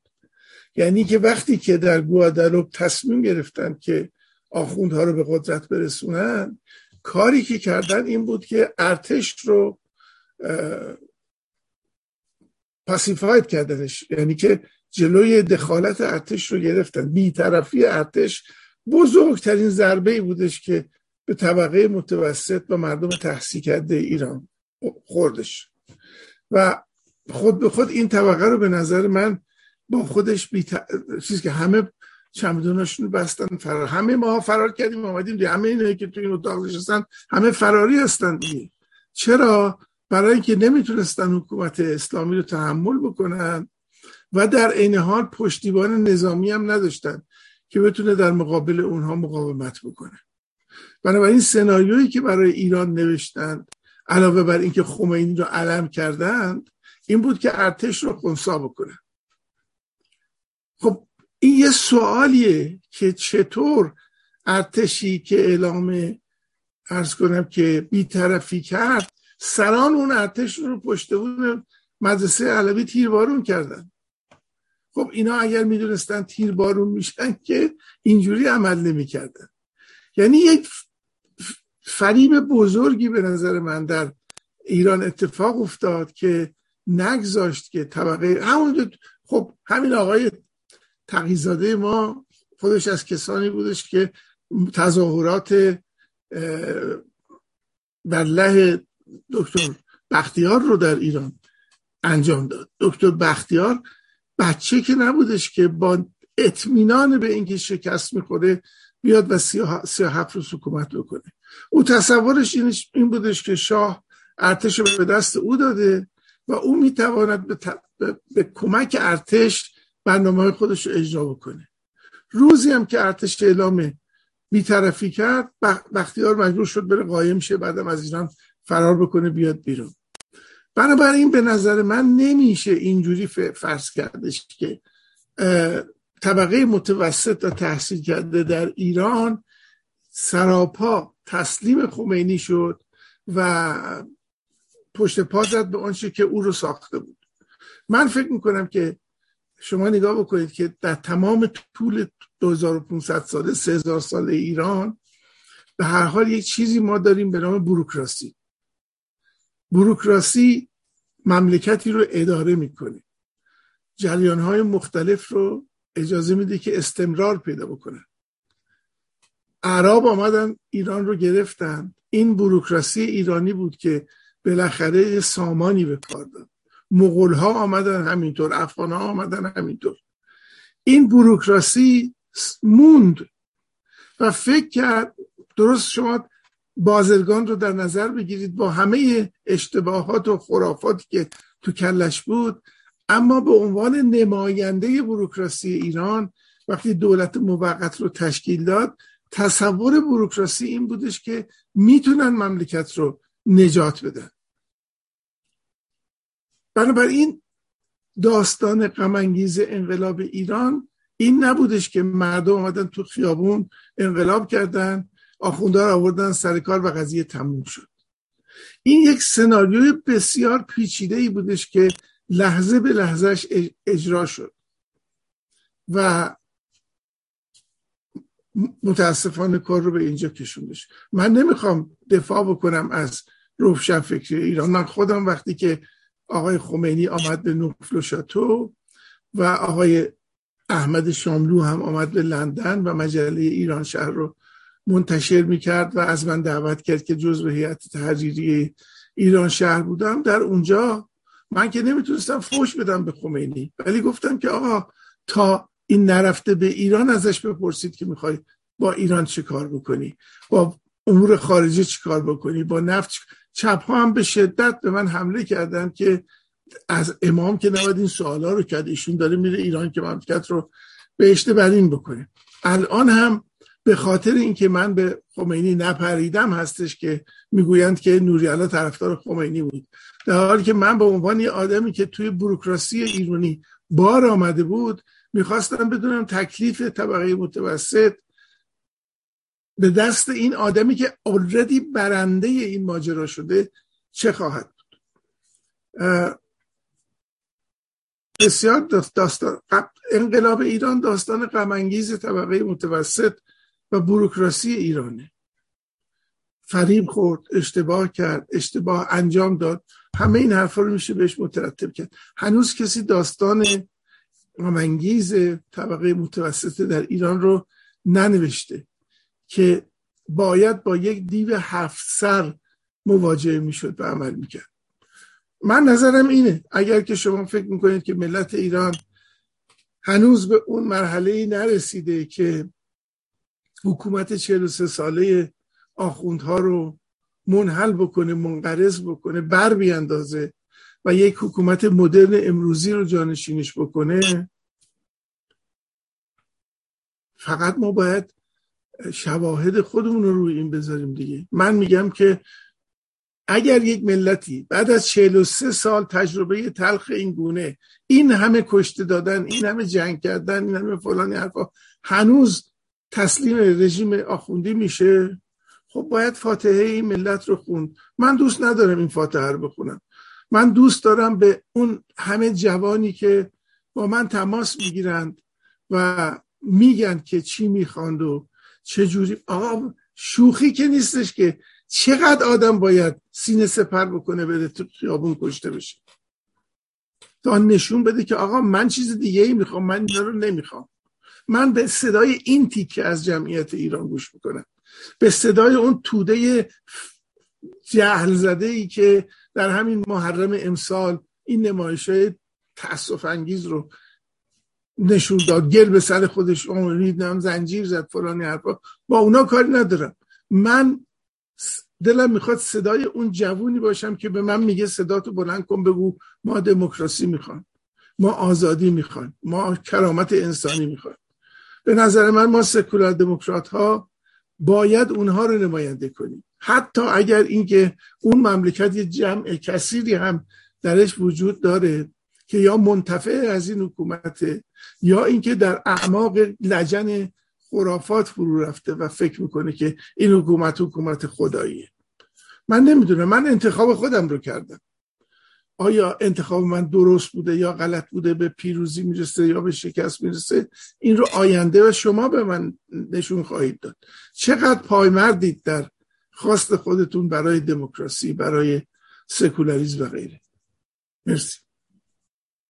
مرسی از شما امیدواریم این پایمردی رو در ارتشیان هم ببینیم که بیان به طرف ملت و از این رژیم آخوندی دست بردارند و برای آزادی ایران و ایرانی تلاش بکنند اگه اجازه بدین پرسش بعدی رو جناب آقای آتشین جام بکنم. بفرمایید. ممنون آقای دارابی. آقای محسن تقوی از وین برامون نوشتن. هفته پیش آقای دکتر قاسمی نژاد سراحتا راه حل مشکل امروزمان را در بازگشت به قانون اساسی مشروطه دانستند اما همانطور که می‌دانیم متمم هایی که بر این قانون افزوده شد در واقع روح آن را کشت. شورای نگهبان پنج مجتهد به قانون, به قانون اضافه شد که هر چند رضاشاه بزرگ آن را نادیده گرفت اما هر کجا که صحبت احیای آن قانون شود این شورای نگهبان هم به آن چسبیده است. می‌خواستم بدانم که آیا راهی وجود دارد که در قانون اساسی مش... که در قانون اساسی مشروطه ببخشید. آیا راهی وجود دارد که قانون اساسی مشروطه را از متممهایش جدا کرد؟ خب ببینید این یکی از مسائل مهمیه که الان پیش روی اپوزیسیون ایران قرار داره. نسخه های مختلفی هم پیچیده میشه. بازگشت به قانون اساسی مشروطه. اما تا میگیم بازگردیم یا یادمون میفته این قانون اساسی پنج تا آخون توش نوشته شده. آیا به اونم باز خواهیم گشت یا نه؟ من فکر می‌کنم که اگر که آلترناتیوی آلترناتیو سکولار دموکراتی در مقابل حکومت اسلامی به وجود بیاد یعنی افعال فائل پیدا بکنند اون وقت یکی از کارهایی که اون می‌تونه بکنه اینه که با توجه به اعلامیه جهانی حقوق بشر که پایه همه میساخهای بینالمللی باید باشه می‌تونه یک قانون اساسی محدودی برای دوران گذار و دولت موقت تعیین بکنه که مسلما یه بخشش از قانون اساسی مشروطه گرفته میشه. یه بخشیش از همین قانون اساسی اسلامی گرفته میشه. و یه دستور کاری رو در مقابل دولت موقت بگذاره تا اینکه اون بتونه کار خودش رو بکنه. ما سکولار دموکرات ها باز در این مورد مقدم بر عمل بودیم. یعنی دو تا سند الان روی سایت مهستان ما وجود داره.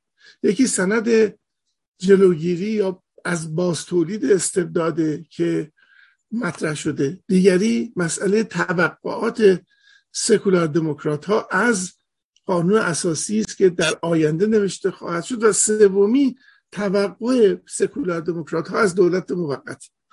یعنی ما سهم خودمون رو ارائه دادیم. گفتیم که یک دولت موقت چه کارهایی رو می‌تونه بکنه چه کارهایی رو نمی‌تونه بکنه. و این آلترناتیوی که به وجود میاد هم چه دستور کاری رو برای قانون اساسی برای اداره مملکت در دوران گذار می‌تونه مطرح بکنه و نباید مطرح بکنه؟ اینها رو ما تا اونجایی که به عقلمون می‌رسیده همه رو به صورت اسناد چندگانه خودمون روی سایت خودمون داریم. من فکر می‌کنم که می‌شود یک قانون یا مقررات موقتی رو تهیه کرد که دولت موقتی که زمام امور مملکت رو به دست بگیره بتونه مملکت رو در ملاحظات معینی اداره بکنه تا اینکه سرنوشت مملکت کاملا روشن بشه. مرسی. مرسی از شما.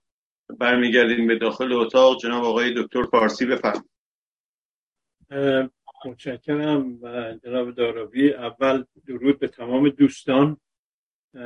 که در اتاق تشریف دارند و درود و تشکر از جناب نوری علا برای واقعا سخنان و صحبت بسیار روشنگرانه و همچنین آموزنده. روشنگرانه از اینکه واقعا سوالاتی رو مطرح کردن که شاید خب جوابش رو از روشن فکران ایران و اونهایی که دل در تپش ایران دارن و می‌خوان ایران از دست جمهوری اسلامی رها بشه اونا بهتر فکر بکنن و ببینن چه شکلی میشه این کار کرد. و آموز... آموزنده است به خاطر اینکه واقعا خیلی نمی‌دونن باید چه بکنن و نیاز هست که بیشتر و بیشتر از این صحبت ها از این جلسات گذاشته بشه تا مردم بهتر روشن بشن و آموزش ببینن. ولی من برگردم به اینکه هم جناب هم جناب دارابی ارتش بیچاره رو اینجا تنها پیدا کردید به هر چی دلتون خواست در گفتید. من یه, بارم در همین جلسه مهستان گفتم ما هرگز یک ارتش ملی نداریم. متاسفانه علتش این بود. و یکی دیگه نکاتی که خود من در همون جلسه هم که در مورد صحبت می‌کردم وحشت از خود همون ارتش بود که یه وقت کودتا نکنه. در مواقع مختلف. در نتیجه سرانی نداشت که بتونن اون موقعی که نیاز بود که کشور ایران رو واقعا ازش حفاظت بکنن از مردم ایران پشتیبانی بکنن نایستادن حالا به هر دلیلی ممکنه که من می‌دونم همه صحبت هایی که کردیم در مورد اینکه گوادلوپ و کشور خارجی چه تصمیمی گرفته بودن؟ ولی بدنه ارتش ایران واقعا حیفه که آدم بهشون حمله بکنه. و این رو هم در جنگ ایران و عراق نشان دادن. مردانگیشون رو نشون دادن که در فرصت کم تونستن ارتش ایران رو ارتش عراق رو که واقعا با اون همه تجهیزات آفندی که داشت بیرون بکنن از ایران. و این کار کردن. اونا سپاه پاسداران نبودن که تازه به دوران رسیده بودن. ارتش ایران بود که این کار کرد. بنابراین من به ارتش ایران بدنه ارتش ایرانم همینی که الانم هست رود میفرستم. ولی برگردم به صحبت امروز. من خیلی خوشحال شدم از اینکه جناب عالی واقعا در نظرتون که دادید این رو مشخص کردیم که یه تضادی بین لاقل اگه بشه گفت دو جبهه جبهه پادشاهی و جمهوری وجود داره. یه تضاد وجود داره. اگه درست متوجه شده باشم. خب درسته که اگر نبود که به حال اینقدر سردرگمی در بین افتوسیون جمهوری اسلامی در خارج از کشور وجود نداشت به معنی واقعی.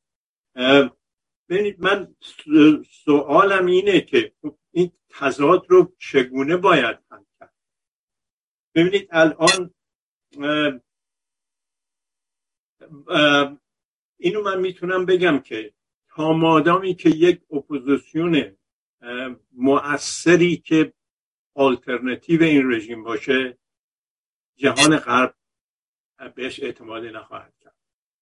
و مجبور جهان غرب به خاطر منافعشون با کشور ایران و سران جمهوری اسلامی همین که هستن صحبت بکنه قرارداد ببنده داد و ستت بکنه. نه به خاطر مردم ایران به خاطر منافع خودشون.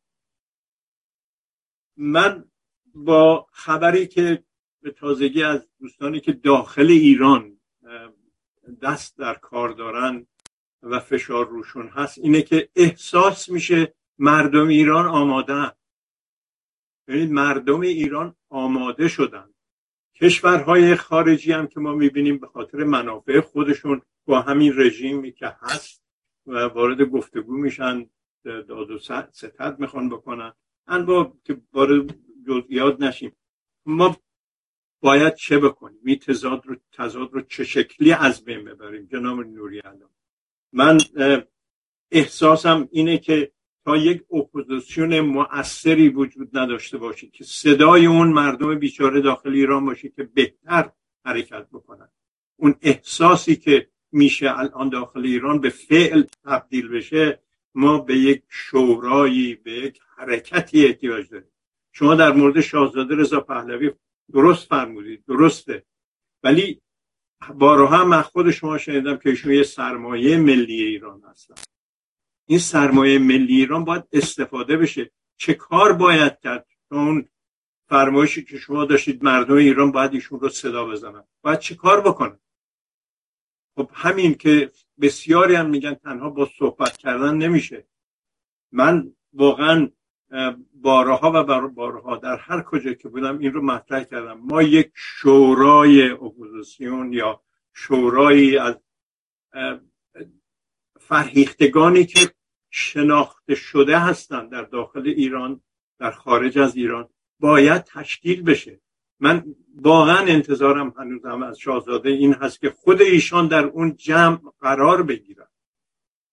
و این حرکت برای برقراری یک اپوزیسیون اثردار که بشه هم جهان غرب هم داخل ایران مردم ایران بهش امیدوار باشن که نمایندگیشون می‌کنه نیاز داریم من این سوالم بود که واقعا اون تضاد رو چه شکلی باید حل کرد و اینکه آیا چه شکل میشه یه همچین حرکتی رو به وجود آورد تا بتونیم از زیر یوغ این جمهوری اسلامی بیرون بیایم. خیلی متشکرم. از کنم حضورتون که من اصلا در سخنان خودم اهانتی به ارتش ایران نکردم. من در مورد فرماندهان که اعلام بیطرفی کردن صحبت کردم. این دوتا مسئله مختلف. ارتش ایران یک سازمان بزرگ و وسیعی بودش که با توطعه ترش رو زدن. و تا این بخواد به خودش بجنبه و قدرتی بگیره اولا کودتای نوژه که تمام افسران ایران دوست ما رو دم تیغ داد و بعد هم مسئله جنگ ایران و عراق باعث شدش که ارتش نتونه راجب داخل ایران کاری رو انجام بده. من محکوم نمی کنم ولی این یه واقعیت تاریخی که یه سندی وجود داره سران ارتش ایران زیرش امضا کردن که ما در این جریان بیطرفی بیطرفی یعنی بی غیرتی به نظر من در چنون موقعیتی.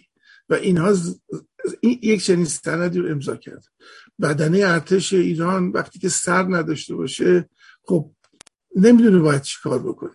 خودشون هم فهمیدن فریب خوردن خودشون هم کشته شدن. آخه این اتفاقی نیستش که همونایی که زیر سند بیطرفی رو امضا کردن همونایی که آقای خمینی میگفتش که شما مگر نمی‌خواهید مردم با شما باشن شرف داشته باشن افتخار داشته باشید که مردم دنبال شما هستن. افسر ارتش ملت ایران باشید. همونا رو گرفتش تیرباران کرد. برای اینکه خب یه کسی بودش که آمده بود این کار رو انجام بده. وظیفش این بودش. بنابراین من عرایز خودم رو راجع به نقشی که ارتش ایران در اون ده روز اول بازی کرد رو اهانت به ارتش ایران نمی‌دونم. هنوز هم امید همه ملت ایران به نظر من به این است که یک روزی نظامیان ایران حالا ارتشی نمی‌دونم سپاهی هر چی که هستش اینها به صفوف ملت بپیوندن و تکلیف این حکومت رو من فکر نمی کنم خیلی دیر باشه این مسئله.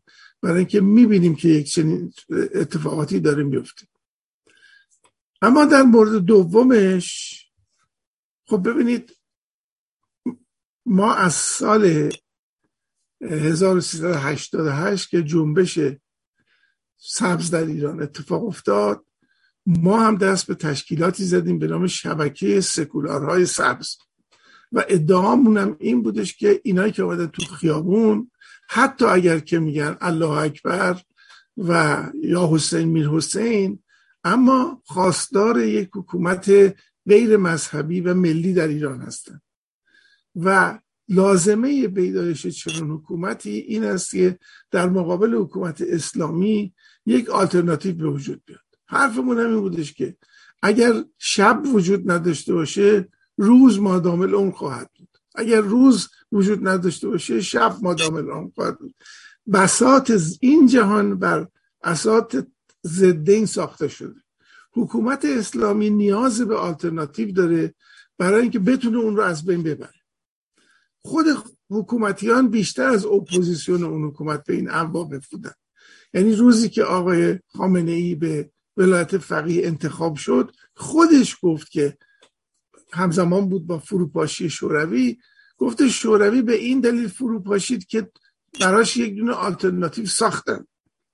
و حکومت اسلامی هم تا زمانی که آلترناتیو نداشته باشه برقرار خواهد بود. بنابراین سیاست کلی حکومت اسلامی این بوده است که نگذارد این آلترناتیو چه در داخل و چه در خارج ایران به وجود بیاد و شکل بگیره.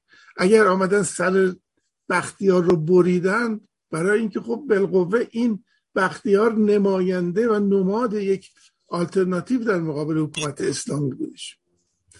و بعد هم هر بار که پای همچین چیزی افتاده شده اینها یک جوری اون رو خونسا کردن.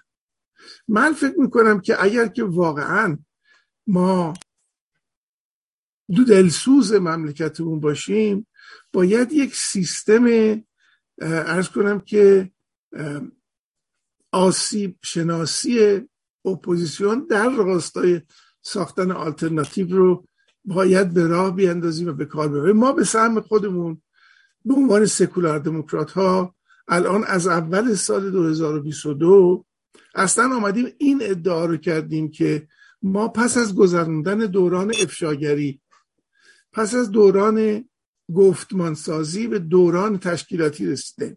اسم این دوران رو گذاشتیم روزگار آلترناتیو.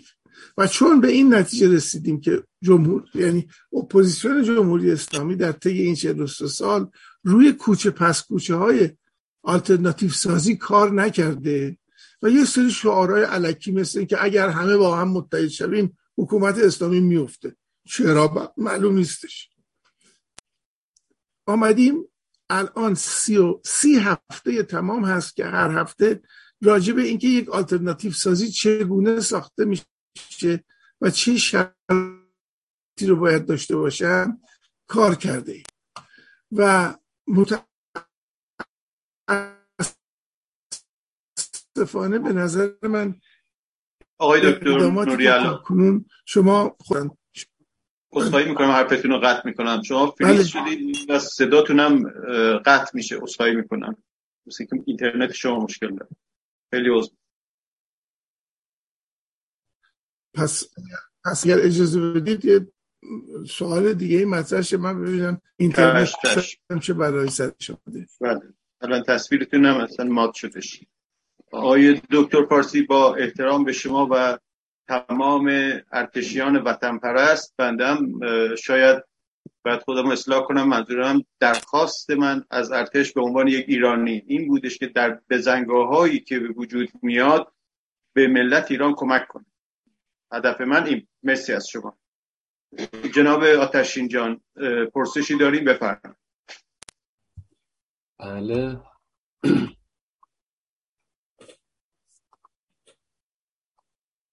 آقای شهرام شبخیز از سندیگو برامون نوشتن. با سلام خدمت دوستان مهستان و به خصوص جناب دکتر نوری علا.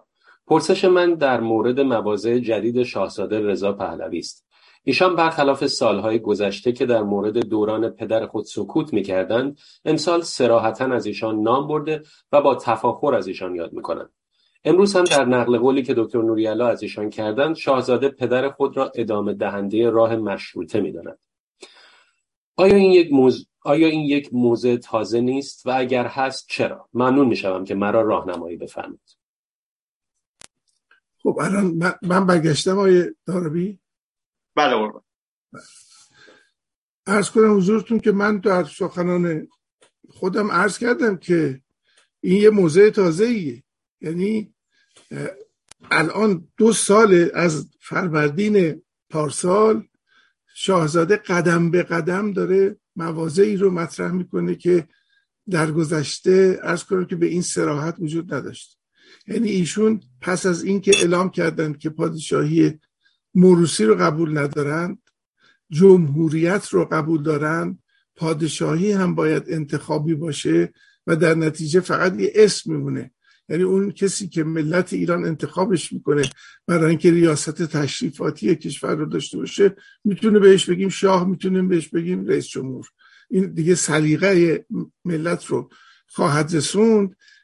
قدم به قدم این جاده رو به نظر من ایشون صاف کرده و حالا هم با اینکه برمیگرده به جای اینکه پرهیز کنه از اینکه بگه به من ربطی نداره حالا پدر بزرگ منو پدر من داشتن چی کار می‌کردن؟ حالا داره میگه که اونها داشتن اون ستا مورد خواسته های جمهوری مشروطیت رو تحقق میدن و اینها رو ادامه مشروطیت می‌دونه و بعد میگه حالا این جاده صاف شده و از این به بعد ما باید در راستای دموکراسی کار بکنیم.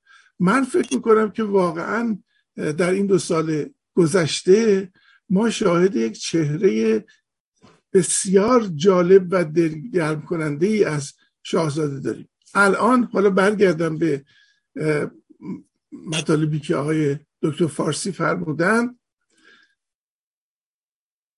من فکر می‌کنم که یک نکته ای که آلترناتیو سازان ما بهش توجه نداشتند چه در شورای مدیریت گذار و حتی این شورای ملی تصمیم که اخیرا به وجود آمده و انواع اقسام مدعیان سکولار دموکراسی. مسئله این هستش که اولا حقانیت ادعای خودشون رو از کجا می‌گیرن و بعد هم چگونه می‌خوان مردم ایران اونا رو صدا بکنن. این دوتا مسئله ایه که به نظر من همه مدعیان آلترناتیو سازی باهاش درگیر هستند و هنوز هم نتونستن پاسخ درستی بهش بدن. من فکر می‌کنم که از لحاظ محبوبیت و حقانیت و زبان آخوندی مشروعیت به هر حال ما در خارج کشور سرمایه جز شاهزاده رضا پهلوی نداریم. شاهزاده رضا پهلوی هم تمام اقدامات لازم رو کرده برای اینکه تمام صدای راه رو از جلوی اپوزیسیون برداره. الان وقت این هستش که هر مدعی آلترناتیوی بیاید به ما بگوید که حقانیتش از کجا میاد. به چه حقی خودش رو آلترناتیو می‌دونه؟ این حق یعنی اون چی که مردم ایران می‌خوان. این حق یعنی اون چی که مردم ایران صدا می‌کنن. من فکر می‌کنم که شاهزاده رضا پهلوی در طی این مدت خودش رو بازم اینترنت من خراب شد مثل که بله؟ نه آقای دکتر تصویر شما هست. صداتون الان نه شاه نه ولی عهد نه رهبر اپوزیسیونه تنها لغتی که من می‌تونم بهش بدم این هستش که ایشون وکیل و رعایاست. مثل کریم خان زند. خودش رو باید رهب... یعنی ملت ایران یه وکالتی به ایشون دادن که این وکالت می‌تونه محبوبیت جاذبه کاریزما همه این حرفا رو با خودش بیاره. نمی شود شما یه شورایی تشکیل بدید و این شورا متصل به ایشون نباشه. ایشون که آمده تمام پاگونای خودشو کنده. میگه من پادشاه مشروطه پادشاه موروسی نیستم. من جمهوریت خواه هستم. من میگم اگر پادشاه هم می‌خوان داشته باشیم بیاین انتخابش بکنیم. بنابراین صد راه ها رو برداشتن. چرا این شوراهایی که تشکیل میشن مستقیما با ایشون تماس نمی‌گیرن؟ همچنان ما میگیم که آقا این چرا این شاهزاده نمیاد این تو؟ شما نگاه بکنید یکی از دلایل عمده ای که باعث شد من از شورای مدیریت گذار خارج بشم و استعفا بدم وقتی بودش که شاهزاده پیام نوین خودش رو منتشر کرد و در شورای مدیریت گذار این بحث مطرح شدش که چه باید بکنیم با این, این ماجرا. بالاخره گفتن که خب ما که نمی‌تونیم که توافق نکنیم. ایشون یه حرفایی داره می‌زنه. خب حرفای ما هم هست. بنابراین از ایشون رو باید تایید بکنیم. نامه نوشته شد. خطاب به ایشون. آقای رضا پهلوی. چنین و چنان و چنان. بنده در اون جلسات عرض کردم که چرا به ایشون نمیگید شاهزاده رضا پهلوی؟ گفتم خب آقا ما قبول ما که سلطنت رو قبول نداریم این حرفا چرا به ایشون بگیم شاهزاده؟ ایشون هم یه شهروندی مثل بقیه.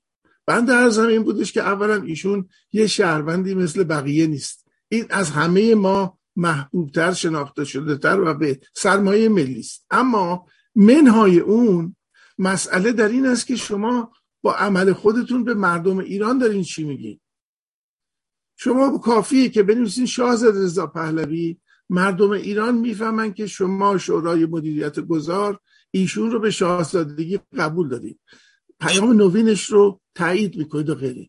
ولی به محض اینکه این کلمه رو برمیدارید دارید به مردم ایران میگید که آقا ما با ایشون مشکل داریم نمی‌تونیم باش کار می‌کنیم و در نتیجه اون اتصالی که می‌تونه برای شما حقانیت رو بیاره رو از دست می‌دید. حرف من رو قبول نکردن و همون نامه رو به همون صورت نوشتن. بعد حالا در نمی‌دونم کلاب هاوس و این حرفا چه حرفایی زده شد من کاری ندارم. ولی به هر اعتقاد من اینه. می‌تونید شما بگید که نوری هم دچار توهمات و خوشخیالی شده. من فکر می‌کنم که ما باید بتونیم تشکیلاتی رو به وجود بیاریم که این تشکیلات بندنافش به شاهزاده رضا پهلوی باشه. نه اینکه ایشون بیاد رهبر بشه بلکه ایشون باید بین ما و ملت ایران ارز کنم که رابطه ایجاد بکنه به عنوان وکیل و رایا این اتفاق تا حالا نیفتاده. امیدوارم که یه روزی یه عده عاقل پیدا بشن که این کار رو بکنن و ما نباید انتظار داشته باشیم از این شاهزاده که مثلا چیکار بکنه؟ مثلا بیاد شورای ملی مدیریت رو شورای ملی تصمیم رو تایید بکنه. همین چند وقت پیش همین سوسیال دموکرات های ایران ایشون رو دعوت کردن و دعوتی بودش که به نظر من درش یک نوع برنامه ریزی هم شده بودش که تاییدی از ایشون گرفته بشه. بنابراین یه وسط صحبت سوسیال دموکرات ها گفتن که آقا شما نظرتون راجع به شورای ملی تصمیم چی ایشون گفتش که خب من هنوز که این شورا رو نمی‌شناسم که بتونم بگم خوبه یا بده. باید سب بکنیم ببینیم که چه اتفاقاتی میفته چه کارهایی می‌تونن بکنن. یعنی یه جوری از دادن تایید در رفت ایشون به خاطر اینکه واقعا تکلیف روشن نیستش. من فکر می‌کنم که ما زیادی از ایشون توقع داریم. ایشون در لبه حقا شدن قرار داریم. یعنی کافیه ایشون بگه ملت ایران جمع شید در میدان آزادی و مردم نیان و ایشون تبدیل به هخا بشه چرا باید این ریسکو بکنه؟ وقتی که هیچ کدوم ما حاضر نیستیم که این ریسکو بکنیم که جز مخالفت با ایشون جز ان‌قلت انداختن تو کار ایشون یک کار سازنده ای رو انجام بدیم. من مسئله رو در این می‌بینم که ما به اندازه کافی شهامت این رو نداریم که یک اقدام اساسی اینجوری بکنیم. همش آره چرا نه؟ شما نگاه بکنید این شیش تا سازمان جمهوری خواه چه مطالب شرماوری رو در رابطه با اینکه ایشون آمده توی سیزده خورداد سخنرانی کرده و داشتن نوشتن. یه آدمی که خودش پاگوناشو کنده هنوز ازش میترسن. هنوز میگن که این می‌خواد چکمه های پدر بزرگ بکنه دمار روزگار در بیاره. من نمی‌دونم ایشون باید شکار بکنه که مورد پسند اینها هم قرار بگیره. مشکل در مخالفین ایشونه به نظر من در حال حاضر. این نظر من ببخشید. مرسی از شما آقای دکتر. متشکرم. تشکر. آقای عباس دانشور بفرمایید قربان. خیلی ممنون آقای دارابی و خیلی ممنون از دکتر به خاطر سخنان خیلی خوبشون. من یادداشت کردم آقای دکتر این هفته بندی که تقاضای مشروطه و اینها هست و که تقسیم شده به یک چهار قسمت اول و سه قسمت بعدی. من یه نکته در رابطه با اونهایی که به این سه قسمت بعدی آخرین قسمت پنج و شیش و هفت اولویت میدن مثل ایجاد حکومت مرکزی و مقتدر و ششم ساختن جامعه مدرن حالا از طریق عکس تمدن فرنگی و هفتم مبارزه با جهل و خرافات. این تناقضی که تو این قضیه می‌بینم یه تناقض تاریخی در چون معتقدم مدرنیته به حال محصول آزادی تفکر فردی و اجتماعی از هر قید و قیومی هست. بنابراین وقت مدرنیته نمیشه در با بند پنجم یعنی ایجاد حکومت مقتدر مرکزی بهش رسید. این یکی دومی که مشکلی که خواستم اشاره کنم به قضیه یک مروری کوتاه داشته باشم به همین قضیه مدرنیته از نگاه روشنفکران صدر قبل از مشروطیت و دوران مشروطیت. به عنوان مثال آخونزاده مثلا مدرنیته رو در به طور عمده تبدیل تعویز الفبای فارسی به شکل دیگری می‌دونست. طالبوف در داشتن راهن و برق و آب برق می‌دونست و ملکم خانم صرفا قانون. و همینطور هر کدوم به یک نوعی به این مدرنیته می‌خواستن برسن. در حالی که خب اون هفت بندی که شما فرمودین یک جا مطرح نبوده و بخصوص مسئله آزادی. در رابطه با موضوع دوم که شما فرمودین به درستی که در حکومت خارجی اومدن و در نهایت آخرین به اصطلاح تلنگر رو زدن و اون قضیه که به درستی گفتین ارتشی ها و نظامی ها هم خودشون قربانی شدن هم فریق خوردن و کار نکردن. البته همونطور که شما گفتین بحث زیادی از زنده یاد داریوش همایون میگه خود شاهنشاه باعث انقلاب شد. خود اون بود که اولین بار گفت صدای انقلاب رو شنیدم. و خود او ایشون بود که چند هزار تانک و غیره رو بلا تکلیف تو خیابون گذاشت کنار خیابونا گذاشته بود و گفته بود حاضر نیستم یک قطر خون از دماغ کسی بیاد. حالا غیر داستانه زیاد بحث هم زیاده. ولی من خواستم یه مرور کوتاهی بکنم غیر از اینکه مسئله گودالوپ و فرمودین که منم باش معتقدم که مخالف بودن. ولی مسائل مهمی هست همونطور که در شیعه و صفویه مینی مذهب رسمی وقتی شیعه اسم میشه. و همونطور که به درستی گفتم علما از بحرین و از لبنان و غیره وارد میشن آخوندا وارد میشن و صدها امامزاده و مسجد می‌سازن که تا امروز می‌بینیم چای چای چمکرانه چه اینها داریم. اینا خمس می‌گرفتن زکات می‌گرفتن. اوقاف دستشون بود. ثبت اسناد متولدین و مرحومین و اینا دست اینها بود. قدرت عجیبی داشته اینا سلاطین بیتاج و تخت بودن در حقیقت. یا با قول خودشون رؤسای ملت بودن. در حالی که دولت رو می‌گفتن رؤسای دولت حکومت رو. و هدف اینا این بود که رؤسای ملت و دولت رو یک جا بگیرن. تلاشی که در سال 57 بهش معتقد بودن. به حال قدرت اینا خیلی کم نبود. شاهان قاجار در حقیقت تاج به سرشون داشتن ولی شاهان بی تاج همین علما و همین نبودن تو قانون مشروطه هم این پنج نقش این پنج مجتهد کم نبود. و حتی آیت الله طباطبایی یا بیبانی اینها هم در حقیقت دعوای اصلیشون سر قدرت بود. تاریخ ها تاریخ های متفاوتی نوشته شده. یعنی اینا جز رهبران مشروطه نبود. اینا در حقیقت در رأس جنبش می‌خواستن قرار بگن با زیرکی و مسئلهشون مسئله قدرت قدرت مالی و قدرت اجتماعی و نهایتا در ایدئالهاشون قدرت سیاسی بود. اما همین عرض کنم که اینها هم موازی موضوعاتی هستن که باید در نظر گرفت. خیلی ممنون شد دانشور پرسشی هم داشتید یا پرسشی نه فقط می‌خواستم توضیحات ممنون از شما. ممنون از شما جناب آقای دانشور. برمیگردیم به بیرون از اتاق. آقای آتشین جان پرسشی هستش بفرمایید.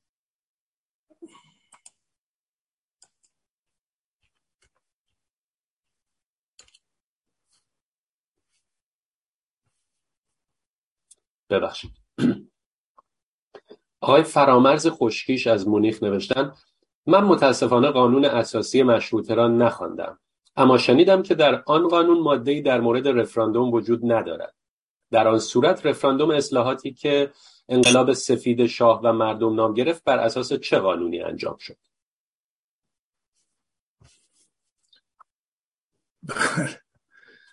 ارز کنم که خب ایشون درست میگن قانون اساسی مشروطه رفراندوم نداشت و قرار بودش که نمایندگان مجلس راجع به مسائل مختلف تماس بگیرن.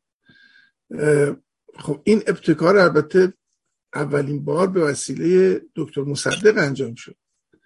یعنی دکتر مصدق پس از اینکه انتخابات مجلس رو تشکیل داد انجام داد و مخالفینش راه پیدا کردن به مجلس اون تصمیم گرفت مجلس رو منحل بکنه. و چون اختیار منحل کردن مجلس با نخست وزیر نبود فکر کردش که حالا که انقدر محبوبیت داره مراجعه می‌کنه به مردم و ارز کنم که از طریق به کار بردن نیروی مردم این مجلسی رو که خودش انتخاباتش رو انجام داده بود رو منحل خواهد کرد. اتفاقا یکی از اسنادی که وجود داره در مورد همین تصمیمه. یعنی که خب وزیر کشور ایشون دکتر صدیقی بود که خب آدم مطلعی بودش و آدم معتقد به قانون همه حرفا بود. ایشون به دکتر مصدق می‌گوید که این کار اشتباهه. برای اینکه شما اگر مجلس رو منحل بکنید طبق قانون در دوران فطرت مجلس اختیار نخست وزیر از کردن و پذیرفتن به دست شاه میفته و شاه شما رو عزل خواهد کرد از نخست وزیری. ایشون میگه که همچی جرأتی ایشون نداره. اینا چیز ثبت شده ای هستش. در نتیجه مجلس رو با رفراندوم غیر قانونی یعنی غیر قانونی به این معنی که در قانون اساسی پیش بینی نشده بود منحل می‌کنه. و کار به اونجا می‌کشه که ارز کنم که بلافاصله پشبند اونم البته از پادشاه مسئله یه چیز رو می‌خواد که ارتش و نیروهای انتظامی هم در اختیار او قرار بگیرن. و شاه حق دخالت نداشته باشه و شاه موافقت نمی‌کنه ایشون استفا میده. استفاش هم استفای تاکتیکی بودش. برای اینکه میدونستش که ملت بیرون خواهند ریخت و او رو خواهند خواست. ماجرای سی تیر و این حرفا که به وجود میاد و ایشون برمیگرده به نخست وزیری منظورم اینه که سابقه رو ایشون کاشت در ایران که میشه با رفراندوم هم کاری رو انجام داد بدون مراجعه به مجلس و بدون مراجعه به قانون اساسی. بنابراین وقتی که در سال 1341 چهل چهل یک بودش دیگه که با آمدن ارز کنم که پرزیدنت امریکا کندی فشار آمد روی دستگاه که اصلاحاتی در ایران صورت بگیره و این منجر شد به اینکه اندیشه انقلاب شاه و مردم به وجود بیاد. و شاه هم گفتش که من چرا از مجلس بخوام که لوای ششگانه انقلاب شاه و مردم رو تصویب بکنه؟ منم رفراندوم می‌کنه ایشون هم رفراندوم کرد و اصول انقلاب شاه و مردم رو ارز کنم که به تصویب ملت رسوند. من به درست و غلطش کاری ندارم و من دارم روندی رو که اتفاق افتاده بود رو خدمتون عرض می‌کنم. و عرض کنم که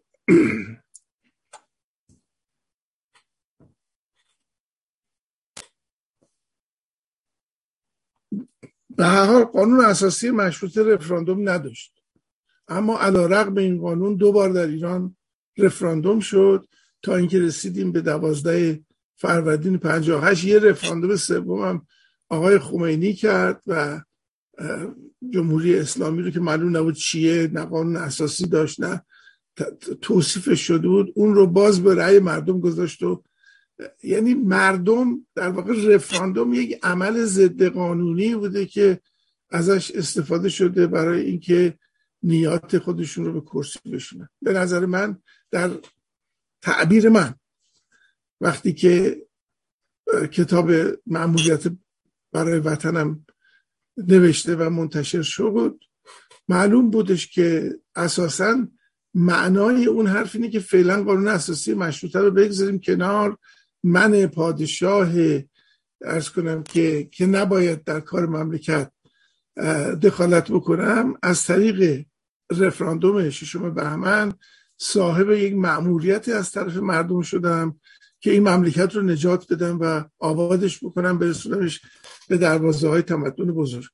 ولی در مجموع از نظر حقوقی که اگر نگاه بکنید هم رفراندوم دکتر مصدق و هم رفراندوم پادشاه هر دو در قانون اساسی پیش بینی نشده بود مرسی از شما آقای دکتر. فقط خواستم یادآور بشم ما کمتر از پنجاه دقیقه دیگه به پایان برنامه همون هستش. خیلی ممنون میشم اگه کوتاهتر صحبت بفرمایید. مرسی. نفر بعدی آقای عبدی بفرم با درود و سلام حضور عزیزان در مهستان و گرامیان بیرون مهستان. چند ضمن خوش آمدگویی به هموند گرامی جناب نوری علا. بر سخنران این هفته من هستن من ابتدا چند نکته رو بگم. توی نوشته ها یا جایی گفته شده بود که رضاشاه رو انگلیس ها آوردن به نظرم جفا به رضاشاه باشه. چون احمد شاه آخرین پادشاه قاجار از سفارت انگلیس حقوق ماهیانه دریافت می‌کرد. پس اینکه کسی کسی رو آورده باشه از پای, بی... پای اساسه. در ضمن با موضوع جناب نوریالات در رابطه با جمهوریت و مشروط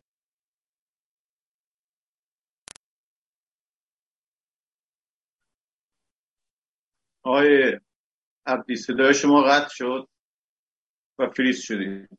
تا آقای عبدی بست بشن آقای آتشین جان شما می‌تونید یک پرسش بخونید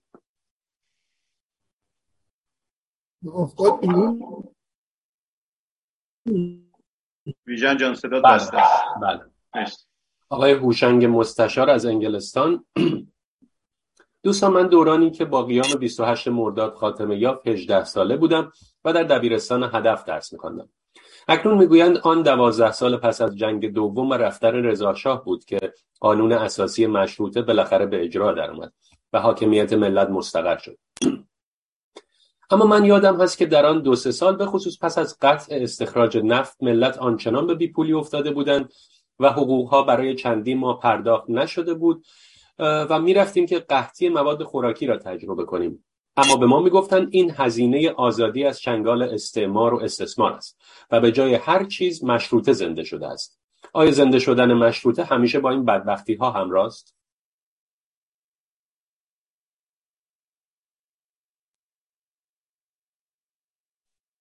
میکروفونتون بسته است آقای دکتر. بله. بله من به علت همین اینترنت خراب مثل این که امروز اتفاقی افتاده. نه دقیقا نفهمیدم که ایشون چی می‌پرسه ولی فکر می‌کنم راجع به دوران دکتر مصدق صحبت می‌کردن. می‌خواید پیام رو دوباره اگر لطف فرمایید با وقت کمیه ولی من در دورانی که با قیام 28 مرداد خاتمه یافت 18 ساله بودم و در دبیرستان هدف درس میخواندم. اکنون می‌گویند آن 12 سال پس از جنگ جهانی دوم و رفتن رضا شاه بود که قانون اساسی مشروطه بالاخره به اجرا درآمد و حاکمیت ملت مستقر شد. اما من یادم هست که در آن دو سه سال به خصوص پس از قطع استخراج نفت ملت آنچنان به بیپولی افتاده بودن و حقوقها برای چندین ما پرداخت نشده بود. که می‌رفتیم قحطی مواد خوراکی را تجربه کنیم. اما به ما می‌گفتند این هزینه آزادی از چنگال استعمار و استثمار است و به جای هر چیز و به جای هر چیز مشروطه زنده شده است. آیا زنده شدن مشروطه همیشه با این بدبختی ها همراه است خب این نظریه که در قالب سوال داره گفته میشه. من که عرض کردم که دو تا دوران ما داریم. یکی از امضای مشروطیت تا نخست وزیری رضاشاه و یکی از رفتن رضاشاه تا 28 مرداد. این دوتا دوره رو میگن که دوره هایی بوده که دموکراسی زنده شده و دیکتاتوری در محاق رفته و غیره. ولی خب هر دوتاش مملکت ما دچار آشوب شدیدی بوده. در این شکل من خودم وقتی که 28 مرداد اتفاق افتاد عرض کنم 11 سالم بود. ولی کاملا اون روزها یادمه. پدر خود من که مثلا کارمند وزارت دارایی بود هفت ماه بود حقوق نگرفته بود. واقعا ما با بدبختی سفرمون رو اداره می‌کردیم و غیره. پدر من خیلی هم طرفدار دکتر مصدق بودش ولی اون اواخر دیگه می‌گفتن آقا باید یه, فکری کردش اینجوری که زندگی نمیگذره. من یادم مثلا من یه قلکی داشتم پولی توش جمع می‌کردیم. وقتی, وقتی که دکتر مصدق گفتش که حالا که ما درآمد نفت اون دست دادیم ملت بیان پول بدن به ما. یه چیزایی درست کردن. اوراق به عنوان اوراق قرضه ملی ما قلت خودمون شکستیم. ده تومن اون تو پول بود. اینو با بچه های مدرسه و معلممون رفتیم به خیابان فردوسی و بانک ملی و با افتخار یه دونه برقه قرضه ملی خریدیم. ولی مملکت مملکت کاملا به یک بنبستی رسیده بود. این بنبستیه که ارز کنم که ربطی به چیز نداره. ربطی به من فکر می‌کنم که این مسئله وجود یک حکومت مقتدر مرکزی که از خواسته های اصلی مشروطیت بوده این گونه شکل گرفته که باید این حکومت مقتدر مرکزی ارز کنم که دیکتاتوری هم باشه. آقای نارمکی الان دیدم که در تکس نوشتن گویا جلسه به نقد مصدق چرخیش کرده. البته ایرادی نداره. من ارز کنم که قصد من خودم یکی از کسانی بودم که همیشه دکتر مصدق رو به عنوان مظهر مشروطیت تلقی کردن. مقالاتی هم دارم در این مورد که چرا مصدق جزو کسانی بودش که واقعا به مشروطه اعتقاد داشت و فکر میکردش که میشه با مشروطه عمل کرد. ولی الان پرسشی که مطرحه پرسشی راجع دوران مصدقه. نه خود دکتر مصدق. دوران مصدق حالا بگیم که توطعه نمی‌دونم انگلیس بوده. و حال مصدق معتقد بودش که باید مثلا بودجه بدون درآمد نفت رو چیز کرد. بنابراین درش آقای نفت رو هم بست. اون مقدار نفتی هم که استخراج می‌شد خب به وسیله امبارگویی که انگلیس ها گذاشته بودن به جایی نمی‌رسید. ولی مسئله اصلی بودش که ما در یه بنبستی قرار گرفته بودیم که این بنبست یه جوری باید ازش بیرون می‌رفتیم دیگه. من نمی‌دونم اونایی که فکر می‌کنن که می‌شد مثلا دوران دکتر مصدق ادامه پیدا کنه چه سناریویی رو ارائه میدن در این ماجرا؟ ولی معلوم این طور بوده است که حتی میشه گفت این 43 سال اخیرم همین طور بوده است که گویا باید یک مرکزیت مقتدری وجود داشته باشه تا زمزمه های مختلفی که وجود داره از سر گرفته نشه. من قصدم نقد دکتر مصدق نیستش. من دارم این رو صحبت می‌کنم که فرماسیون جامعه ما طوری بود که تا زمانی که حکومت مقتدر مرکزی وجود نمی داشت و اصول مشروطیت رو اجرا نمی کرد اصول مشروطیت بی سرپرست و بدون فائل باقی میموند. این, این, این فرمول بندی که من از قضیه دارم سپاس از شما. نفر بعد نوبت جناب آقای مفخمی در خدمتتون هستیم بفرمایید قربان. درود بر آقای نوری علا. واقعا معرکه کردین آقای نوری علا. من که خیلی اصلا به هیجان اومدم. با اینکه زیاد حال مناسبی هم ندارم ولی فکر کردم که تبریک بگم به شما این برنامه که اجرا شد. و اما یک سوال سوال نیست. یه مطلبی هست که بارها با خود شما هم در جلسات مهستان من مطرح کردم و چون این الان یک به هر حال یک عمومیت پیدا کرده است خواستم این رو بگویم. ببین آقای داریوش همایون مرحوم معتقد بودند که توارث موهبت و هدیه است که از طرف ملت نه خداوند. داخل پرانتز رو گذاشتم. نه خداوند. موهبت است که از طرف ملت به خانواده ای که به مناسبت خدمت به کشور به حساب اون کسی که سرسله بوده, سرسله بوده است به مناسبت خدمت به کشور به صورت شایستگی یا اتفاق و حتی شانس به خانواده داده شده است. تا از هرج و مرج انتخاب پادشاه جلوگیری کنند اگر قرار باشد شاه را انتخاب کنید کنیم بهتر است به همان جمهوری معمولی اکتفا کنیم که در تمام دنیا هم هست. به تمام پادشاهی های جهان پیش دقت کنید. به تمام پادشاهی های جهان پیشرو و به حساب در اروپا و می‌بینیم دقت کنید. تمام اینها موروسی هست. اگر فکر می‌کنید که یک جمهوری تمام ایار می‌تواند در وضعیت کنونی ایران کار کند با توجه به وضعیت ایران حالا خیلی توضیحات داره دیگه نمی‌خوام را توضیحات بدم.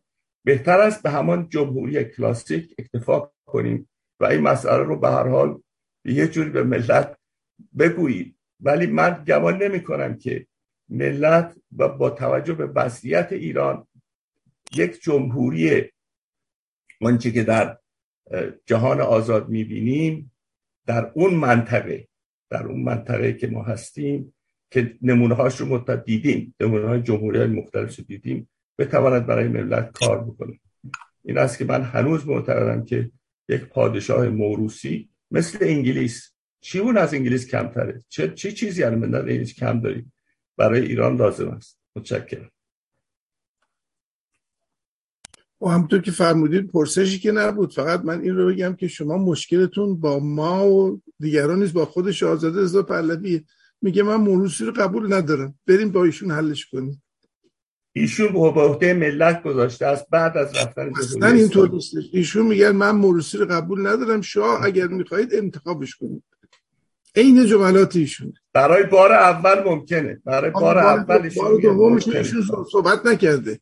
حالا به هر حال نمی‌خواستم وارد این بحث بشم. من فقط این رو یه دوستی داشتم. یه دوستی دارم که خیلی چای دوست داره. بعد یه شرکتی داشت به اون مستخدم همیشه میگو آقا اون چای دوم بیار. گفتیم چای دوم واسه چی؟ میگه آقا چای اولی که می‌خوریم اون که شکی درش نیست. حالا شما راجع به پادشاه بعد از شاهزاده رضا پهلوی صحبت می‌کنید اون دیگه به من ربطی نداره. اگر تونستن دوستان این کارا موروسی هم برقرار کنن. بر شاهزاده ای که ما قبولش داریم میگه من موروسی رو قبول ندارم. به هر حال از انگلیس و اروپای اروپای پیشرفته یاد بگیرید. متشکرم. مرسی از شما. جناب آتشین جان بفرمایید.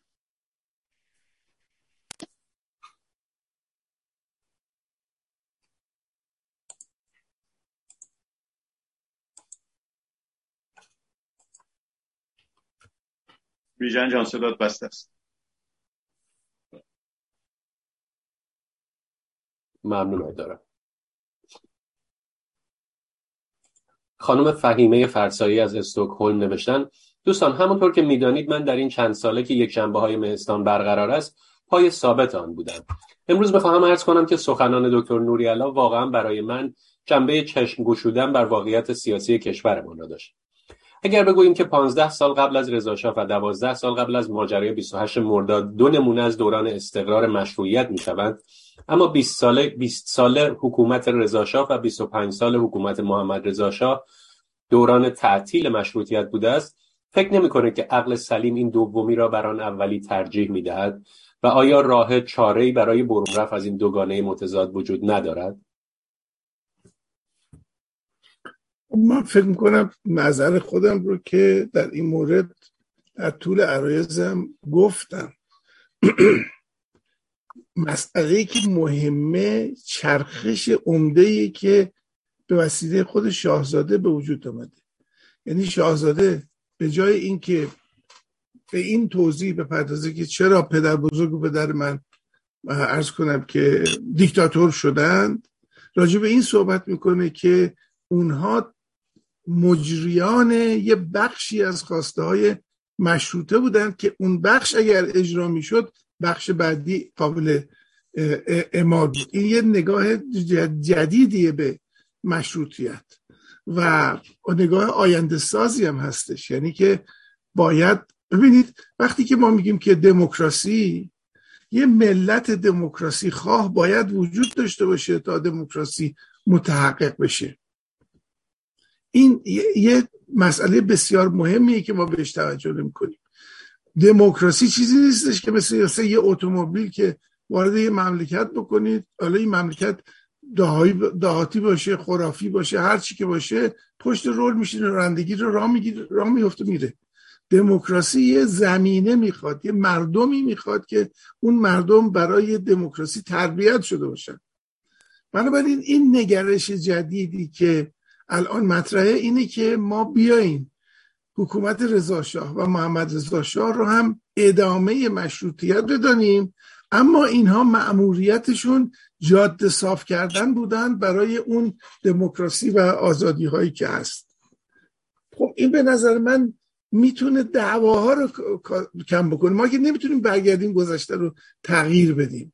اما می‌تونیم یه تعبیری از گذشته داشته باشیم که راه رو برای آینده ما باز بکنه. این تعبیر اگر مورد موافقت اکثریت اپوزیسیون قرار بگیره ما پرونده گذشته رو میبندیم و رو به آینده حرکت می‌کنیم. وگرنه با این دعواهایی که مصدق مشروط خواب بود محمد رضا ضد مشروطه بود این دعواها که چیزی رو حل نمی‌کنه برای ما. ما لاقل توی این مهستان جنبش سکولار دموکراسی از روزی که تشکیل شده دنبال راه حل برای آینده بودیم. دنبال حل اختلافات بودیم. دنبال این بودیم که چگونه می شود اختلافات جاری رو یه جوری پروندهش رو بست و گذاشت کنار. این هم از, این ترتیب حالا عقل سلیم به قول این خانم حکم می‌کند که ما بریم طرف دیکتاتوری چون که مثلا دموکراسی برای ما ضرر داشته من میگم اینجور نگاه نکنیم. ما بیایم بگیم که یک دوران 116 ساله رو پشت سر گذاشتیم برا... به خصوص این 43 سال هم تو شکمشه این 43 سالی که دیگه دیکتاتوری محض تمامیت خواهی محض سرکوب محض رو به صورت اوریان خودش تجربه کرده ایم. به ما این رو داره میگه که مشروطیت از منازل مختلفی گذشته است. منازلی که یکی یکی یکی این هفته خواسته قابل اجرا بوده. ایجاد حکومت مرکزی جلوگیری از تجزیه مملکت. ایجاد دانشگاه ایجاد طبقه تحصیل کرده زدودن خرافات همه این حرفا در طی این 116 ساله قرار بوده که صورت بگیره. حتی با اینکه خود این منابع ارز کنم که خرافه و بدبختی بیان حکومت رو هم در دست بگیرن. مردم ببینن که یعنی چی آخوند حکومت کردن یعنی چی. بنابراین ما 116 سال تجربه داریم برای اینکه ملتی بشیم که آماده آزادی باشه آماده مدرن شدن باشه آماده دموکراسی باشه. اینجوری باید قضیه رو نگاه بکنیم. وگرنه توی اون سنگرهای گذشته خودمون وایسیم به هم دیگه تیر بزنیم به هیچ جا نخواهیم رسیدیم ملت هم با بدبختی های خودش ادامه خواهد مرسی از شما. جناب آقای دانشور بفرمایید. آقای حسن آقای دانشور. خیلی ممنون. درود میفرستم به حاضرین دانشجو و از سخنران محترم جناب نوریالا. من از این جمله آقای نوریالا توی مقدمه آغاز می‌کنم که چون گفتن مشروط پروژه زنده و و رو به آینده است. واقعا من به این همین معتقد به همین موضوع هستم. اما من فکر کنم که در مورد اگه بخوایم برگردیم به خود پروژه مشروطه این را هم باید برای جوان توضیح داد. بخصوص برای جوان نشتایی امروز که خب علت شکست مشروطه چی بود؟ چرا مشروطه تبدیل شد به انقلاب اسلامی سال 57 خب دلایل زیاد داره که من باید نمیشم ولی به دو نکته من اشاره کنم. یک دلیل خیلی بزرگش این بود که توی پروژه مشروطه دو تا عنصر کاملا متضاد با هم همزیستی داشتن. یکی عنصر دموکراسی خواهی و یکی عنصر در واقع ضد دموکراسی خواهی که از طرف روحانیت در واقع وارد قانون اساسی هم شد. و اینا بالاخره این تضاد خواد کار خودش کرد. در سال 57 در واقع پروسه مشروطیت رو تبدیل کرد به پیروزی اون بخش در واقع ضد دموکرات در انقلاب مشروطه یه نکته دیگه هم به نظر من اینه که از مشکلاتی که انقلاب مشروطیت داشت که به منتهی به شکستش در سال 57 شد قطعا شکست کامل مشروطه در سال 57 شد. به گمان من یا نبود یا ضعیف یا ضعف در واقع ضد قدرت در کنار قدرت بود. یعنی چیزی که در دموکراسی مدرن امروزی وجود داره. و شاید هم شاید که نه قطعا در 116 سال پیش قابل پیش بینی نبود. حتی در در این غرب در این دموکراسی های پیشرفته ما می‌بینیم که دموکراسی مدرن در واقع بعد از جنگ جهانی دومه که به این شکل در میاد. بنابراین توقع زیادیه که بخوایم مشروطه در 116 سال پیش به شکل دموکراسی مدرن امروزی غربی بوده باشه. بنابراین پدران ما بخصوص اونایی که سعی کردن از مفاهیم روی از دموکراسی غربی عکس کنن و وارد در واقع قانون اساسی مشروطه بکنن تلاش زیادی کردن. تلاش کم ارزشی نیست. شما اگر بیان بخونین گفتگوهای توی مجلس اول و مجلس دوم می‌بینید که تمامی تناقضات توی گفتگوها دیده میشه و تلاش های سختی که این دموکراسی های اون موقع کردن. با وجود در واقع اون تسلطی که اشاره شد سخنان گفتن تسلط معنوی و مادی که بخش هم استبداد سلطنت و هم بخش استبداد مذهبی که روحانیت نماینده اون بود. حالا ما اضافه می‌کنیم بهش بخش های نازک کوچک دیگه هم بود که تحت تاثیر گرایشات نوظهور مارکسیستی به حال از قفقاز اون طرف ایده ها می می حال این پدران دموکرات ما تلاش بسیار با ارزشی کردن و ما به این ترتیب می‌تونیم بگیم که مشروطه ای که اونا می‌خواستن بنیاد بگذارن در واقع نسلهای ما در واقع وامدار اوناست و باید این ادامه پیدا اما یه چند نکته به نظرم اومد که چون این آقای نوریال این هفت موضوع رو خواست مشروط رو تقسیم کردن و بعد به به, به سه قرائت مختلف پرداختن که خب خیلی راحتتر میشه حالا صحبت کرد. در واقع کاری که رضا شاه بخصوص خیلی بیشتر از محمد رضا شاه به گمان من کار کرد این بود که زمینه مادی در جامعه ایران فراهم کرد که بشه بر اون زمینه دموکراسی رو مستقر کرد. مثلا ببینید اگر ما مسئله زنان رو رضا شاه به هر شکل به اون شکل در نمی آورد و آزادی زنان رو حالا ولو به زور در جامعه متحرک نمی کرد امروز ما از افغانستان جلوتر نبودیم. و امروز ما این مبارزه شگرف زنان رو در جامعه خودمون نمی داشتیم مبارزه ای که به گمان من مرکز و جوهر دموکراسی آینده ایران رو تشکیل خواهد داد. یعنی مبارزه دموکراسی خواهانه بدون مبارزه زنان در ایران امروز هیچ معنایی نداره. این نتیجه و موثر کار رضا شاه هیچ تردید توش نیست. به این معنا رضا شاه حداقل زمینه ساز دموکراسی آینده بوده. ولی اینکه امروز ما برگردیم بگیم در رضا شاه خب مستبد هم بوده تردید نیست. چون شما وقتی مقوله آزادی ها رو توی دموکراسی مدرن الان نگاه می‌کنین خیلی اینسان نبوده. تردید توش هست. ولی نکته که من می‌خواستم بهش تاکید کنم اینه که امروز این هفت نکته که ما صحبت می‌کنیم شدیدن به هم پیوستن. به این دلیل بسیار دو قرائت از دو قرائت کاملا در واقع غلطه حق ندارن یک قرائتش درسته. علت هم که وقتی ما میگیم که مثلا فرض کنیم میگیم ما امنیت می‌خوایم که اونا اون هر سه قرائت این معتقدن بهش وقتی میگیم امنیت می‌خوایم امنیت خب نمی‌تونه بدون آزادی مستقر بشه. امروز دموکراسی ها امنترین کشورهای دنیا به خاطر وجود آزادی اتفاقا شما در جمهوری مثلا در جمهوری فدرال روسیه ظاهرا امنیت داریم. یعنی اصلا کشور روسیه کشور امنی نیست برای ها و کشور استابیلی نیست برای مردم روسیه.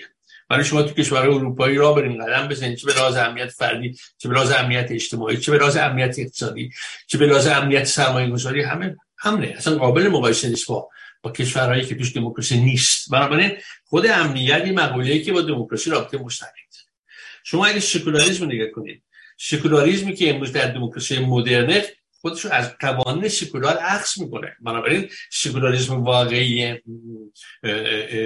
در جهان ما سکولاریسمی که توی دموکراسی ها وجود داره. نه سکولاریسمی که مثلا در کشورهای قدرتمندی مثلا مثل بظاهر قدرتمند و غیر دموکرات وجود داره. یا مسئله جلوگیری از استبداد تولید تو باز تولید استبداد همینطور.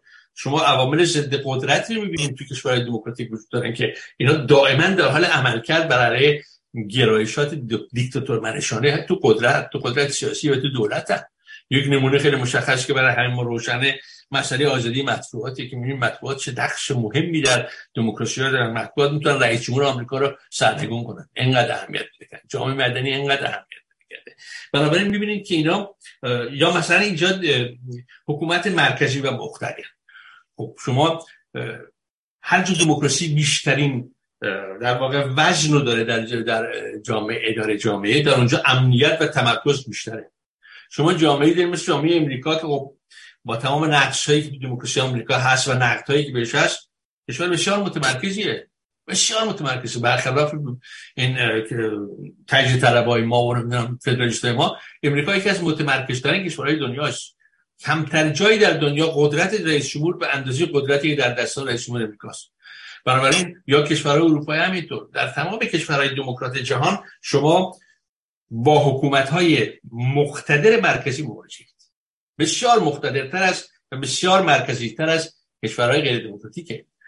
یا فرض کنید که ساختن خود جامعه مدرن. خب ساختن جامعه مدرن وقتی ما میگیم یعنی تکنولوژی یعنی فرهنگ و و و, و باز هم شما نگاه می‌کنید که پیشخرابران این این این این, جوامع جوامع غربی و غربی مفهوم جوامع دموکراتیک هستن بنابراین ما امروز دیگه برای که بخوایم در کشورمون دموکراسی رو مستقر کنیم این حرفا بیفایده است که بگیم ما این سه تاشو انجام بدیم به دو تاشو انجام بدیم. تمام اینا شیدن به هم وابستن به هم مرتبطن و شما نمی‌تونید نمی‌تونید هیچ کدوم از اینها رو به تنهایی و بدون ارتباط با دیگران مستقر کنید. حتی مسئله امنیت بنابراین دموکراسی به عنوان پیشرفته ترین امترین مقتدرترین آزادترین و هر چی ترین که بگین بشر تا به حال دیده دموکراسی هاست. و برخلاف تصور و یا شایعاتی که نیروهای ضد دموکرات اهم از مذهبی کمونیست غیر و غیر در مورد دموکراسی می‌کنن دموکراسی ها مقتدرترین کشورهای جهان امروز هستن این یه نکته بود. یه نکته هم به نظر آمد که بگم و اون مربوط سوالی بود که دوستان از بیرون کرده بودن. این بود که راجع به قانون اساسی بود. ببینید قانون اساسی به نظر من قانون اساسی مشروطیت امروز به درد نمی‌خوره دیگه. یعنی نه تنها قانون اساسی مشروطیت امروز به درد ما نمی‌خوره بلکه حتی این قانون اساسی بلژیک اون زمان رو بیاریم به درد نمی‌خوره.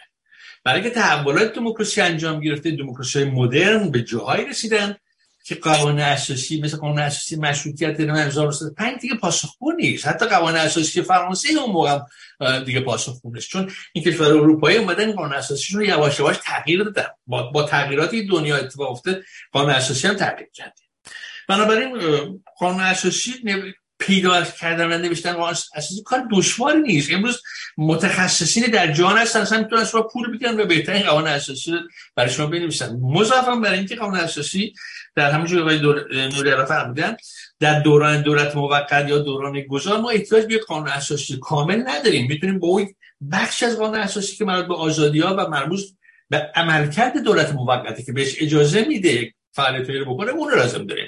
که بیشتر میشه برمیگرده مسئله آزادی ها یا برمیگرده به قوانین انتخابات و غیره. که اینو هم ما به اندازه کافی رو آدم متخصص و قانوندان قانوندان داریم که این کار بکنن. هم می‌تونیم از این میلیون های ایرانی خارج کشورن ارتباطات وسیعی که با دانشمندان و متخصصین قانون در اروپا آمریکا هست می‌تونن تماس بگیرن و ما می‌تونیم یکی از بهترین قوانین اساسی مدرنترین قوانین اساسی جهان رو برای کشور خودمون آماده کنیم. این کار خیلی دشوار نیست برای این لازم نیست برگردیم به عقب. مثلا 115 16 سال پیش ببینیم قانون اساسی که در اون دشواری های فکری و اندیشه‌ای و عقب موندگی جامعه ما نوشته شده بنویسیم. این یک عقب موندگی شدید میگم من. یک یک یک بازگشت شدید به و بالاخره به گمان من اگر انقلاب 57 پیش نمی آمد حتما قانون اساسی در روند جامعه ما در روند خودش و روشنفکرهای ما قانون اساسی رو قانون اساسی مشروطیت حتما متحولش می‌کردن و, و تشدیدش می‌کردن و, و نوسازش می‌کردن. و بالاخره یک آخرین نکته که راجع به رفراندوم صحبت شد یه نفر از دوستان از خارج مجلسان صحبت کردن. ببینید رفراندوم انتخابات نیست. بنابراین تابع قوانین انتخابات به معنی نیست. چون در انتخابات حتما باید قوانین انتخابات تو قانون اساسی باشه. حالا من نمی‌دونم تو قانون اساسی مشروطیت برای رفراندوم پیش بینی شده یا نشده. به گمان من خیلی اهمیت نداره. برای که رفراندوم به یک پاسخ به یک سوال دو پاسخ می‌تونه بده. آره یا نه؟ این یه نکته. نکته بعدی بسیار از رفراندوم ها در واقع نتایجش پذیرش ضروری نداره. در همین اروپا ما رفراندوم هایی داریم که دولت انجام میده برای که ببینیم نظر مردم و سلام. یعنی اینجا مثلا به بهش میگن بیندن نیست. یعنی یعنی بسته نیست. جواب این رفراندوم انجام نمیشه که نتیجهش عملی بشه. خیلی هم چیزی نیست. بنابراین خود انجام رفراندوم به لحاظ ماهیت رفراندوم و تفاوت عمیقی که بین رفراندوم و قوانین اساسی وجود داره میشه رفراندوم هیچ مشکلی به نظر من وجود بالاخره آخرین نقطه اینکه شاهزاده رضا پهلوی می‌خوام برگردم به صحبت آقای مفخمی. اینکه شاهزاده چون من خودم در کشور پادشاهی زندگی می‌کنم و هیچ مشکلی هم ندارم و و در مستان جنبش سکولار دموکراسی چند سال پیش چهار سال پیش آقای میرم گفتن درستی ما یک متنی رو تهیه شدید که در واقع جلوگیری یکی از شکل‌های جلوگیری از باستوری استبداد این بود که مفهوم جمهوری و پادشاهی هست بشه مفهوم دموکراسی جاش بشینه چون چون دموکراسی می‌تونم به شکل پادشاهی بشه هم می‌تونم به شکل جمهوری باشه. برای این دعوا دعوای بیخودیه بین جمهوری های پادشاهی. ولی یه نکته که وجود داره اینه که من تو که یادم میاد شاهزاده رضا پهلوی گفتش تو سخنرانی خودش که اگر اشتباه نکنم ممکن اشتباه کنم باید برگشت و گوش کرد. تا که یادم میاد این بود که گفت من به پادشاهی اگر یک یک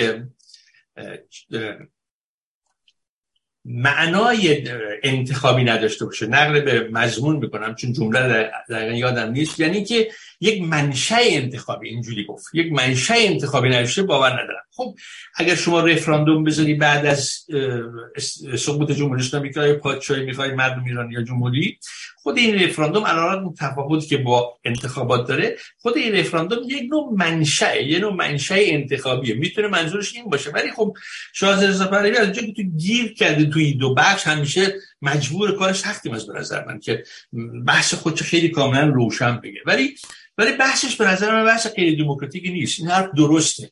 یعنی که شما اگه رفراندوم بذاری بعدش هیچ ایرادی نداره. و اون رفراندوم اینه که آیا پادشاهی مبتنی بر توارث قبول داری نه. یعنی خود توارث نظر یه آدم روشن فکر خیلی پیشرفته ظاهرا درست هم هست که توارث معنی نداره که یکی خاطر پدر و پدر بزرگش پادشاه بوده پادشاه بشه ولی یه معنای دیگه ای داره. معنیش اینه که اگه قدرت ازش بگیری قدرت سیاسی ازش بگیری یک جایگاهی که یکم مخارج داره چیز دیگه نیست. مثل هزینه‌ای که دولت ها می‌کنن ولی جشن می‌گیرن. خب جشن فی نفسه چیزی نون و گوش برای مردم درست نمی‌کنه. ولی به یک پاسخ به یک نیاز روحی مردم میده. بنابراین می‌تونه پادشاهی همین باشه. ما در کشور هلندمون روز پادشاه داریم مردم میرن آبجو می‌خورن میرقصن نمی‌دونن رژه میرن لذت می‌برن. یه مقدارم دولت خرج میده. بنابراین این وحشتناکی نیست. ممنون آقای دانشور. خدمتتون هر شود ما پرسش های زیادی از بیرون داریم. از آقای آتشین جان درخواست می‌کنم. الان عوض می‌خوام بیژن جان. آقای دکتر در واکنش به صحبت های آقای دانشور صحبتی دارید؟ نه برای اینکه با هم موافقیم در همه این مواردی که ایشون فرمود. بسیار جناب آتشین جان از شما درخواست کنم دو تا پرسش بکنین که بعد یکی دو نفر از داخل دوستان بخش مرسی. بله حتما. آقای مصطفی از تبریز نوشتن چه عجب که دکتر نوری علا هم در صحنه مهستان ظاهر شدند تشکر می‌کنم به سهم خودم. می‌گویند می‌گویند تبریز ما زادگاه مشروطیت ایران است. ما هم از این درجه که به ما می‌دهند به خود افتخار می‌کنیم. اما همزمان این را هم می‌گویند که تبریز روزگار. روزگاری پایتخت تجزیه طلبی بوده است. این مطلب آن درجه را از ما پس می‌گیرد که البته مایه ناراحتی و خجالت است. شما دکتر نوریالا در مورد وقایع آذربایجان و حکومت پیشوری چه نظری دارید؟ من فکر می‌کنم که این پرسش ربطی به بحث امروز ما نداره.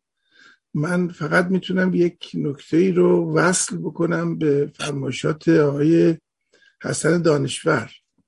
و اون این استش که من فکر می‌کنم نباید تمرکز و اقتدار رو یکی گرفت. این دوتا می‌تونن در کنار هم باشن. به این معنی که یک حکومت مرکزی مقتدر می‌تونه وجود داشته باشه. ولی نواحی مختلف مملکت بتونن دارای خودگردانی باشه. خودگردانی با خود مختاری متفاوته.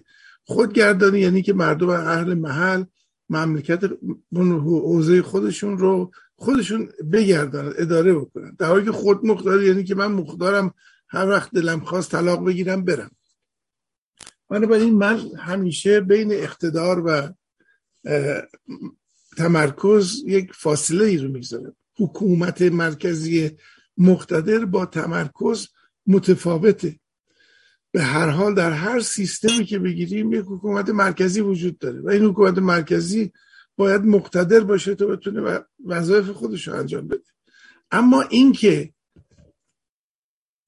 در تهران وزیر آموزش پرورش تصمیم بگیره که در بلوچستان بخاریا کی روشن بشه به نظر من این یک سیستم احمقانه که موجب نارضایتی فراوان خواهد شد. منظور من از خودگردانی عدم تمرکز به معنی خودگردانی اینه که امور جاری مناطق مختلف به عهده مردم خود اونجاش این هیچ نافی اقتدار حکومت مرکزی نیست. حالا با این نظر اگر برگردیم و ماجرای کردستان و آذربایجان رو نگاه بکنیم این لزومش رفتن به یه تفصیلاتی هستش که نه وقتش رو داریم نه موضوع بحث امروز ما هستش. ولی من فکر می‌کنم که در زل مسئله عدم تمرکز به اضافه حکومت مقتدر مرکزی میشه نگاه کرد به گذشته و راجع اون مرسی. جناب آتشین جان یه پرسش دیگه هم بخونیم ممنون میشه خواهش می‌کنم. آقای حسام الدین از شی... حسام لام از شیراز نوشتن به نظر من انقلاب مشروطه در 116 سال پیش واقعی نابهنگام بود. مملکت اصلاحاتی را نیاز داشت که تنها یک فرد وطن پرست و مقتدر از عهده انجامش برمی آمد و در نتیجه قانون اساسی مشروطه دست و بال آن فرد مقتدر را میبست. یک بار در تلویزیون پارس از دکتر نوریرا حرف, حرف عجیبی شنیدم. ایشان گفت از زمان فتح ایران به دست عرب رضا شاه پهلوی بزرگترین پادشاه ایران بود. با این شکل که پس از انقلاب اینجاش واضح نیست که پس از انقلاب مشروطه آمده بود. پرسش من آن است که آیا ایشان هنوز هم بر سر این باور هستند؟ ارز کنم که من یک تیکه از این حرف دوگانه رو امروز تکرار کردم. به نظر من رضا شاه بهترین و بزرگترین پادشاهیه که ایران بعد از حمله عرب به خودش دید. اما اون تیکه دومش رو که امروز نگفتم ولی قبلا گفتم اینه که بدشانسی رضا شاه این بودش که بعد از انقلاب مشروطه آمد. معنیش این بودش که ما مسئله چاه کندن و منار دزدیدن دیگه. رضا شاه آمده بود مقدمات مشروطیت رو فراهم بکنه. اما مشروطیت قبل از او شکل گرفته بود به صورت یک قانون اساسی و این تضاد و دوگانگی رو در وجود خودش داشت. یعنی که نابهنگام بودنی که ایشون میگه کاملا درسته. این قانون مشروطه باید بعد از اقدامات رضا شاه نوشته می‌شد اما قبلش نوشته شده بود دست و پای رضا شاه رو بسته بود. این اتفاقا توی سخنرانی دکتر مصدق در مجلس پنجم بسیار دقیق و حقوقی بیان میشه. رضا شاه نخست وزیر مملکت بود. سمیتقو و نمی‌دونم جنگل و منگل و اینا رو همه رو حل کرده بود. بسیاری از اقداماتی که الان به پای رضا شاه می نویسیم در واقع ناشی از دوران نخست وزیری رضا شاه هست.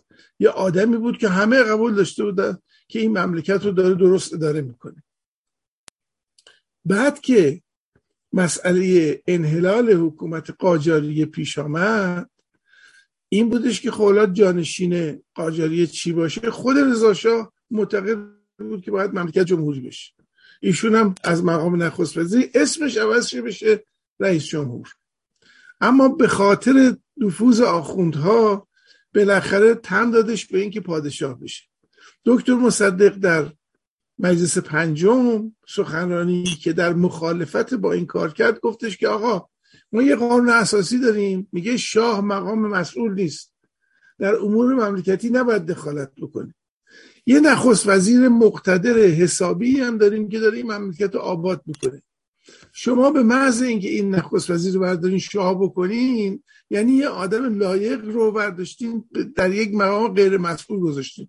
او یا باید بزنه رو سر قانون اساسی و بیاد بقیه کار خودش رو ادامه بده یا اینکه عاجز و نفله بره اون بالا بگیری بشینه. این چه کاری که دارید انجام میده من فکر می‌کنم حرف دکتر مصدق با خواست رضا شاه برای جمهوریت یکی بودش.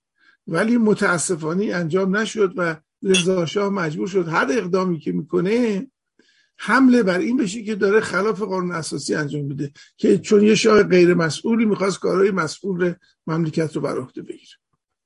مرسی. مرسی از شما. نوبت بعدی نوبت آقای عرب هست اما اجازه می‌خوام که ایشون یه بار صحبت کردن. آقای نارمکی صحبت کنن. بعد اگه وقت بود در خدمتشون هستیم. آقای نارمکی بفرمایید. بله خیلی ممنون. با درود مجدد جناب نوری الله و مخاطبین داخل و خارج. به طب جناب نوری الله صحبت بسیار زیادی کردن. تو قسمت ابتدایی صحبتشون که چون با هم هم نظر هستیم دیگه من به تایید و تکرار نمی‌پردازم و گرفتن وقت. من یکی دو تا نکته رو یکی اصلاحیه دارم و شاید یه نقدی دارم که مطالبی رو بگم. من خودم تلاش جناب نوریالا اون مجموعه که گفتن مجموعه صحبت که کردن برای در واقع حذف اختلافات سابق بسیار شایسته است و رفتن به طرف پیدا کردن یک راه حل مشترک برای آینده. این صد درصد شایسته و درست. من هم خواستم به نوبه خودم چون اینجا ممکنه چند موضوع رو به مصدق برگردیم که قبلا هم من تو جلسات دیگری گفته بودم این رو یادآور بشم که از نظر من وقتی که زندیات شاپور بختیار دست دراز شده دوستی یا آشتی ملی پادشاه فقید رو میفشاره و بلافاصله با اینکه شاید تا مدتی قبلش از این زندان به اون زندان با کیف آماده می‌رفته نخست وزیری رو قبول می‌کنه و سبقه‌ای که از شاپور بختیار می‌شناسیم دیگه جایی برای مصدقی تر شدن از بختیار نیست.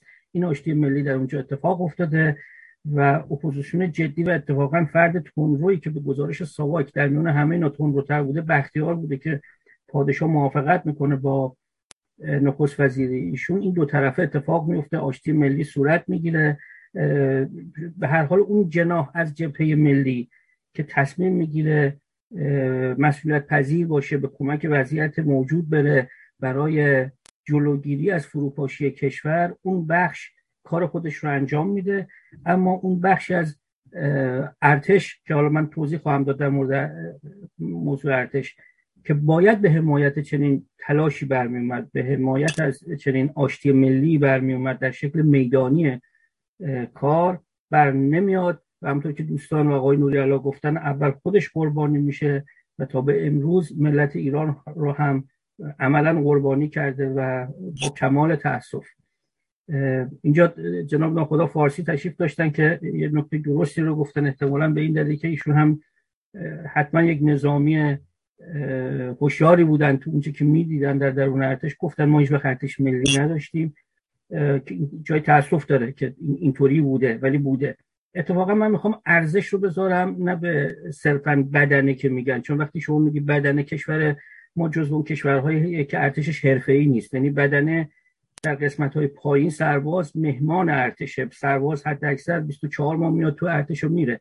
اما اونی که مهمان ارتش نیست باید مالک ارتش باشه و ارتش رو حفظ و نگهداری بکنه. برای اینکه خودش خانوادهش و ملت رو حفظ و نگهداری کرده باشه اون افسران ارشد ارتشن که هر هر دوره‌ای برای اینها هزینه بسیار بسیار بالایی اتفاق میفته تا اینا ساخته بشن و اون عمرای ارتش که به دست جلادان آیه روح الله خمینی افتادن به دست ری شهری افتادن اونا کسانی بودند که بسیار ارزشمند بودند و از خزانه ملی این مملکت برای اونا هزینه شده بود تا اونا ساخته بشن. سالیان سال اونا آموزش دیده بودن تا بتونن یک ارتشی رو حفظ و نگهداری بکنن و از بین رفتن اونها سرمایه ملی بود. تا خیلی مهم بود که اون سران چرا باید ببینن سرباز وظیفه رو در هر دوره میشه احیا کرد. ولی جنرال های ارشدی که سی, سی سال به بالا حداقل خدمت مفید داشتن به این راحتی قابل احیا نیستن. من با این مقدمه هایی که گفتم می‌خوام یکی دو موضوع اصلاح و بعد برمیگردم به همین بحث ارتش و اتفاقا این زمانت آینده ماست. من از الان این, رو در ابتدای ابتداتر بگم.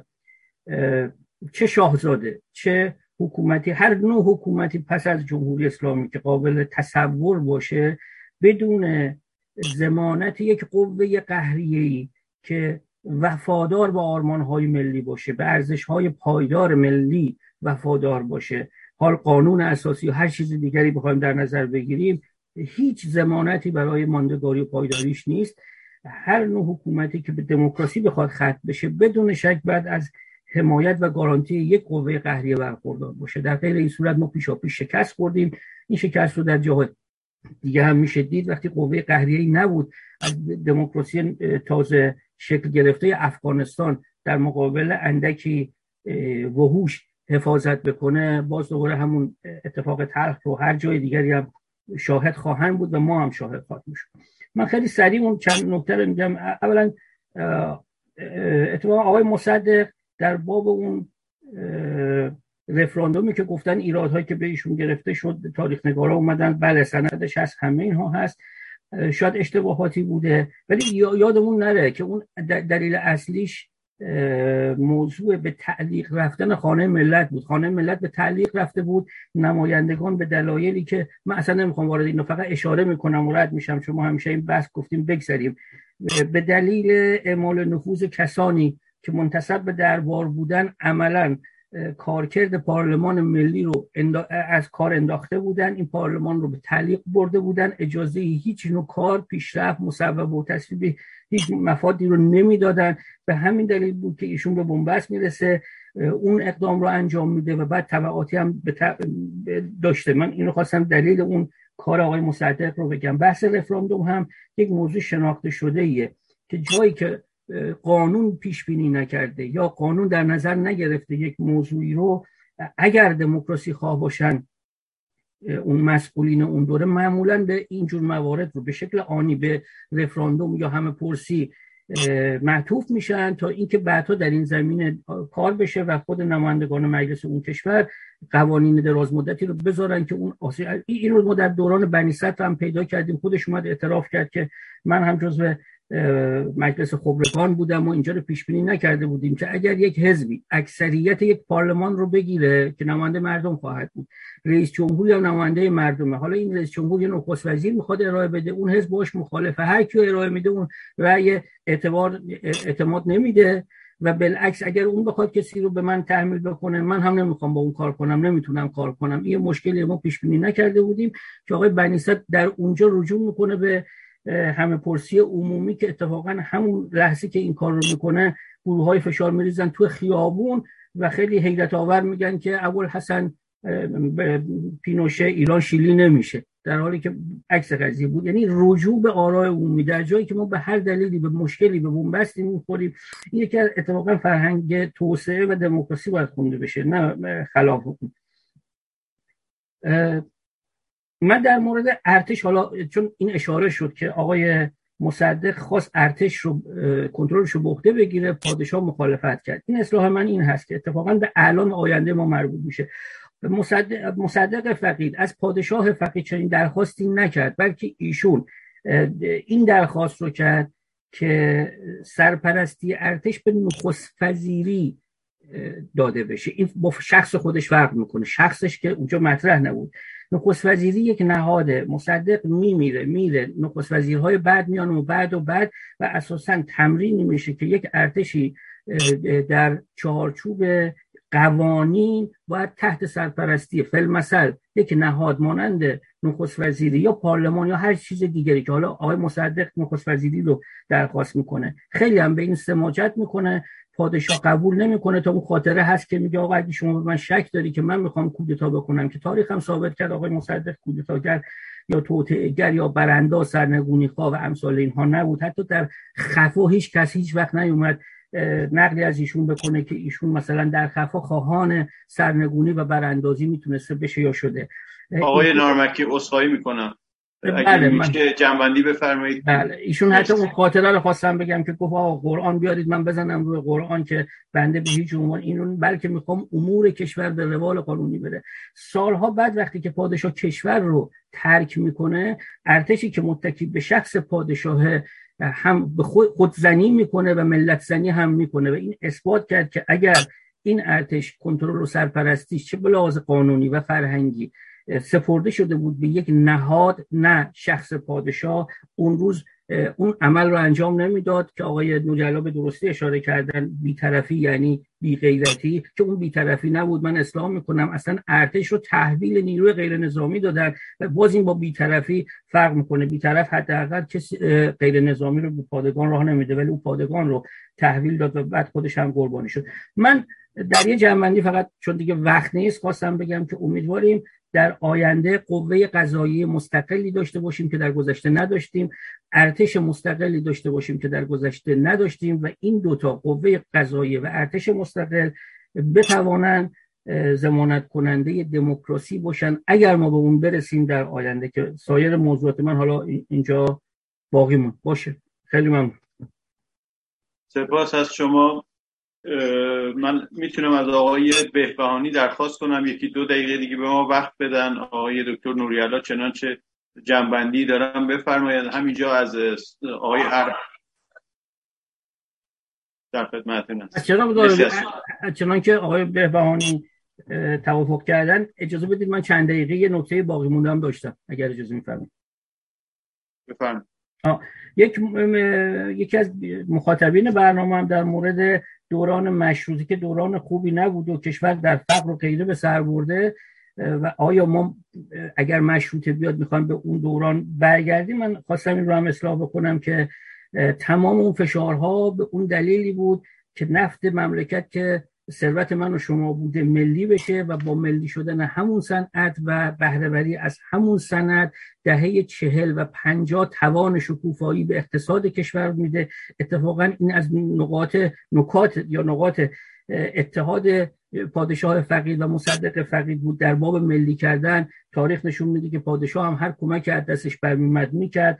حتی در از مقابله با افرادی که اخلال می‌کردن تو این زمینه با هم متحد بودن مثل اون آقای حجیر. این قسمت اتفاقا مترقی و خوب داستان بود. منبع ما رو سرزمین ما رو یا قسمتی از اون رو فرض کنید جنگل ما کاوچو می‌داده. یه کمپانی خارجی در یه دوره اومده با یه قرارداد استعماری اینو داره می‌بره. این که هموطن من و شما باید خوشحال باشیم بنا به هر دلیلی اونچه که مربوط به ما بوده به ما بازگشته. حالا اینکه ما بعدا بتونیم از این استفاده خوب ببریم یا نبریم مشکل نسل بعدشه. من این نکته هم گفتم. آخر نکته اینه که ببینید انواع نارضایتی ها در یک کشور می‌تونه باشه. هر چقدر گسترده هر چقدر عمیق به هیچ عنوان. نارضایتی دلیل بر رژیم چنج هیچ کشوری نیست. به گواه اینکه جمهوری اسلامی هزار و هزار و هزار برابر بیشتر نارضایتی نسبت به حکومت پهلوی در میون مردم ایجاد کرد و بارها بارها اقدامات بسیار عجیب قریب چه توسط مردم چه توسط گروه های سازمانی یافته از کودتای نقاب بگیریم تا فعالیت های دیگه که مسلحانه غیر مسلحانه مدنی گسترده همه چی علیه این رژیم اتفاق افتاد. ولی قوه قهری این حکومت ایستاد و در مقابل نارضایتی از این حکومت حفاظت کرد در نتیجه این حکومت مون ما امیدواریم که قوه قهری هم خودش به این نتیجه برسه که در آینده خانواده خودش هم قربانی هزینه کردن برای جمهوری اسلامی میشه. من این رو گفتم به خاطری که بگویم صرف نارضایتی مردم و مخالفت مردم با حکومت پهلوی دلیل بر واژگونی اون نبوده که ما مردم رو مقصر بدونیم. اشکال از خود سیستم در عدم حفاظت از خودش بود. از من تمام. مرسی از شما. آقای دکتر نوری آقای نارمکی از شما پرسشی نداشتن شما صحبتی دارین؟ نه صحبتی ندارم. من می‌دونم که بر بعضی از مسائل مربوط به گذشته من و آقای نارمکی کمی با هم اختلاف نظر داریم. ولی چون گذشته گذشته است من اصلا بهش فکر نمی کنم می‌دونم که در آینده یعنی به سوی آینده که حرکت می‌کنیم دوشا دوش عمل کردیم. مرسی از شما. آقای درصد این طور درود بر شما. درود بر دوتاتون. مرسی. آقای آتشین جان پرسشی هست؟ با توجه به اینکه آقای بهبهانی به ما نیم ساعت وقت داده بله از بیرون پیام زیاد هست آقای دارابی.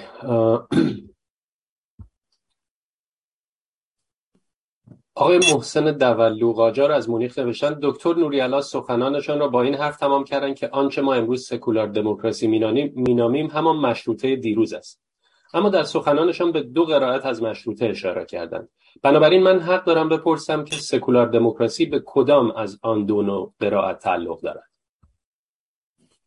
بله سوال خوبیه. من یه خود سوال رو تکرار می‌کنم. ایشون میگن که نوری الله گفته که سکولار دموکراسی همون مشروطیت اما میگه که مشروطیت دو تا قرائت ازش هست. پس این سکولار دموکراسی به کدوم قرائت مربوط میشه؟ من می‌خوام بگم که سکولار دموکراسی با پشت سر گذاشتن 116 سال تجربه های مختلف الان شده تعین مشروطیت. یعنی مشروطیت رو در حتی هفت خواسته خودش نگاه می‌کنه و می‌بینه. و معتقده که این زجری که 116 سال ما کشیده ایم و در کوره ای که قلط خوردیم و تابیده شده ایم ما را آماده این کرده که حالا مشروطیت رو در قامت سکولار دموکراسی ببینیم بفهمیم و بکوشیم که اجراش بکنیم. الان دیگه صحبت دوگانگی نیستش. صحبت سر اینه که این دوگانگی پشت سر ما قرار داره ما رو به آینده داریم و این دوگانگی در هم ادغام شدن الان و ادعای ما اینه که ما به سوی دموکراسی داریم حرکت می‌کنیم آقای دارابی من می‌تونم پیام دیگه ای هم بخونم؟ خواهش می‌کنم. آقای مهدی اصلی در یوتیوب برای ما نوشتن یک پارلمان در سایه می‌تواند به تدریج تبدیل به یک نیروی سیاسی بدیل با مشروعیت بالا شود. تا ضمن گرد هم آوردن نمایندگان تشکلهای سیاسی مورد حمایت تشکلهای سیاسی مورد حمایت مردم با دنیا صحبت کند و برای گذار به دموکراسی تلاش کند. البته فکر کنم بیشتر در حد نظر بود. سخنی دارید آقای دکتر. نه فقط خواستم بگم که خب دعوا سر اسم که نیستش که. ما یک یک تشکلی می‌خواهیم که در ما رو هدایت بکنه به سوی برانداختن حکومت اسلامی. آقای اصلی اسمشو می‌ذاره پارلمان یکی اسمشو می‌ذاره شورا منم اسمشو می‌ذارم آلترناتیو. دعوای اسم نداریم. مهم اینه که یک تشکل منسجمی وجود داشته باشه که بتونه رهبری بکنه براندازی حکومت اسلامی مرسی از شما. جناب آقای عرب بفرمایید. در خدمتتون هستیم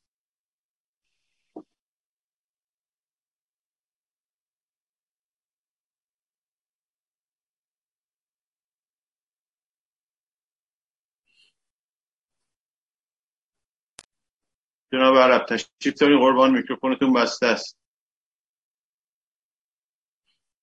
دوربینشون بسته بله. آقای آتش اینجا می‌خوان شما اگه پرسش داریم بخونین که دیگه جلسه رو جمع بکنیم. خواهش می‌کنم. با درود مهرداد هستم از لس آنجلس.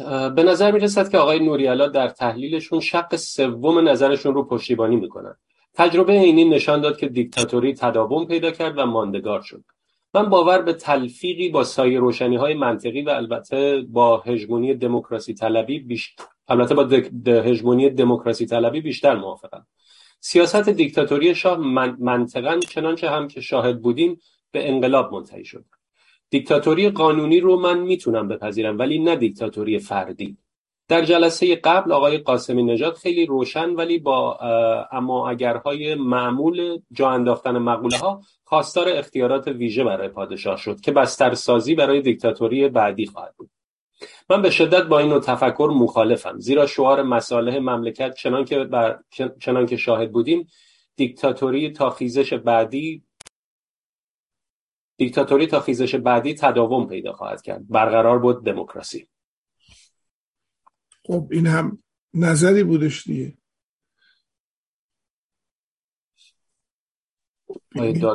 من می‌تونم پیام دیگه بخونم؟ بفرمایید. مجید قاف از رضاییه برامون نوشتن. اگر به سخنان پایانی دکتر نوری علا دقت کنیم می‌بینیم که ایشان می‌گوید سکولار دموکراسی زنده کننده مشروطیت است و قرائت چهارم و تنها قرائتی است که می‌تواند آرزوهای مشروط خواهان یک قرن پیش را در آینده متحقق سازد. در این صورت می توانم بپرسم که چرا خود مهستان اعلام نمی کند که می‌خواهد آلترناتیو سکولار دموکرات را بسازد و در برابر حکومت اسلامی قرار دهد؟ خب این پرسشیه که چندین بار هم تکرار شده. ما از روز اول قرارمون این نبوده که خودمون رو به عنوان آلترناتیو ببینیم. معتقد بودیم که مهستان یه جاییه برای برخورد آرا با همدیگه که بتونه مسئله سکولار دموکراسی رو به عنوان گفتمان اصلی مبارزات علیه حکومت اسلامی پایدار نگه داره.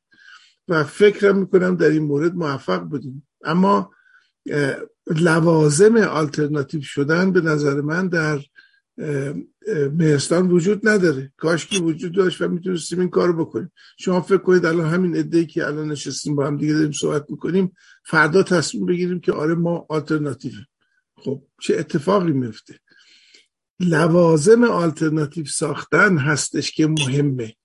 وگرنه ما انقدر تلاش ناکام در این زمینه داریم که حد نداریم.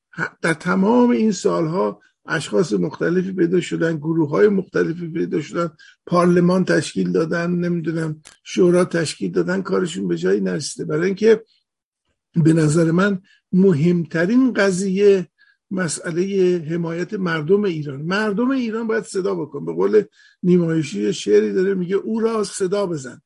مردم ایران هستن که تعیین می‌کنن آلترناتیو کیه.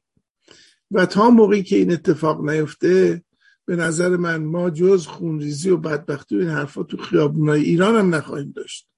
ملت ایران جوانای ایران باید تصمیم بگیرن. انتخابشون رو بکنن و بیان بیرون. همونطور که نسل ما رفتش با حماقت گفتش که رهبر ما خمینیه این دفعه باید بیان رهبر خودشون رو انتخاب بکنن و بعد این احاله مأموریت و عرض کنم که حقانیت هستش که موجب میشه از میان اپوزیسیون اشخاصی بر بخیزند و بتونن یه آلترناتیو موثری رو تشکیل بدن. وگرنه در تو دو طرف ماجرا یه دره این وسط وجود داره که این دره رو ما نمی‌تونیم پر کنیم. ملت ایران می‌تونن پر کنیم ممنونم آقای دکتر. و پیام دیگر آقای هوشنگ دانشورز از نیویورک نوشتن من عقاید مهستان و دکتر نوریالا را بسیار به عقاید شاهزاده نزدیک می‌بینم و از این تعجب می‌کنم که شاهزاده با حشمت تبرزدی که واقعا مخالف ایشان است و یا با جمعیت سوسیالیست دموکرات ها که به هر حال با لیبرالیسم شاهزاده در تضاد هستند صحبت می‌کند و دعوت آنها را برای مناظره میپذیرد. اما در مهستان سخنرانی نمی‌کنند. کوتاهی از کدام طرف است؟ ارز کنم که احتمالا کوتاهی از طرف ما هست. برای اینکه حدود سه سال پیش در یکی از جلساتی که در خدمت شاهزاده بودیم من از ایشون دعوت کردم که تشریف بیارن به مهستان و صحبت بکنن. ایشون گفتن الان وقتش نیست. بذار یه خورده زمان بگذره بعد این کار می‌کنیم. من بعد از اون تعلل کردم. تجدید نکردم دعوت خودم رو. حالا به نمایندگی از شما یک بار دیگه خدمت ایشون خواهم نوشت که ما می‌خوایم که شما به در مهستان ببینیم قبول می‌کنن یا نه. ممنونم آقای دکتر.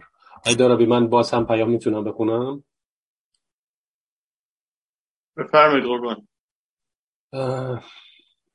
آقای هوشنگ زاره از تهران نوشتن من با هر که صحبت می‌کنم می‌بینم عقیده دارد که شاهزاده بسیار خوب و مطلوب است. اما سلطنت امری عتیقه و به درد نخور است. پرسش من این است که این معمای ظاهرا این معما ظاهرا از درون متز... این معمای ظاهرا از درون متضاد را چگونه می‌توان از لحاظ نظری حل کرد؟ والا من فکر می‌کنم که ما از لحاظ نظری چندین ساله که این مسئله رو حل کردیم. اولا هممون با سلطنت مخالفیم. سلطنت از سلطه میاد و نتیجهش هم استبداد و تمامیت خواهی. اما پادشاهی که پادشاهی پارلمانی و ارز کنم که یه پدیده پدیده که فکرش رو کردیم در انقلاب مشروطه ولی نتونستیم کاملا اجراش بکنیم. امیدوارم که در آینده در یک حکومت سکولار دموکرات این قضیه شکل بگیره. اگر مردم خواستن که رئیس مملکت رو بگن پادشاه یا بگن رئیس جمهور اختیار با مردم هستش. ولی مسئله ارز کنم که شاهزاده رضا پهلوی فوق همه اینا قرار می‌گیره. یعنی ایشون الان نه رئیس جمهور نه پادشاه نه ولیعهد اما وکیل الرعایاست و در نتیجه در جیب خودش سرمایه ای رو داره که این سرمایه به هر گروهی که تعلق بگیره اون گروه صاحب حقانیت بیشتری از بقیه میشه. مسئله سلطنت که امر عتیقه ای هستش کاملا منتفیه به نظر من. در ایران ولایت فقیه آخرین نماد سلطنت بوده است و باید هم منحل بشه ببر مرسی از شما. آیا آتش اینجا پرسشی هست؟ اگر نه که جلسه رو یک پرسش باقی مونده که. آقای منوچهر منصور فروزنده از منچستر نوشتن یکی از رهنمودهایی که به ما می‌کنند آن است که از این حکومت که بدتر نمی شود پس باید آن را براندازی کرد. خواستم نظر سخنران را در این مورد بدانم. خب بله به نظر من این یکی از ماجراجویانه ترین حرفاییه که میشه زد.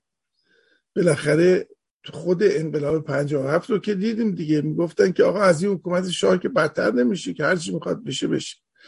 به نظر من فقط آدم های آنارشیست و ماجراجو هست که این گونه صحبت می‌کنن به همین دلیل من می‌گویم که اصلا هدف ما سکولار دموکرات ها براندازی حکومت اسلامی نیست. هدف ما استقرار سکولار دموکراسی در ایرانه.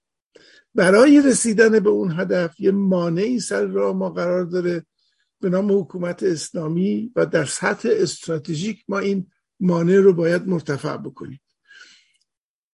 یکی از مسائلی که در مورد اعتلاف باید همیشه در نظر داشت اینه که آیا ما روی استراتژی اعتلاف می‌کنیم یا روی هدف؟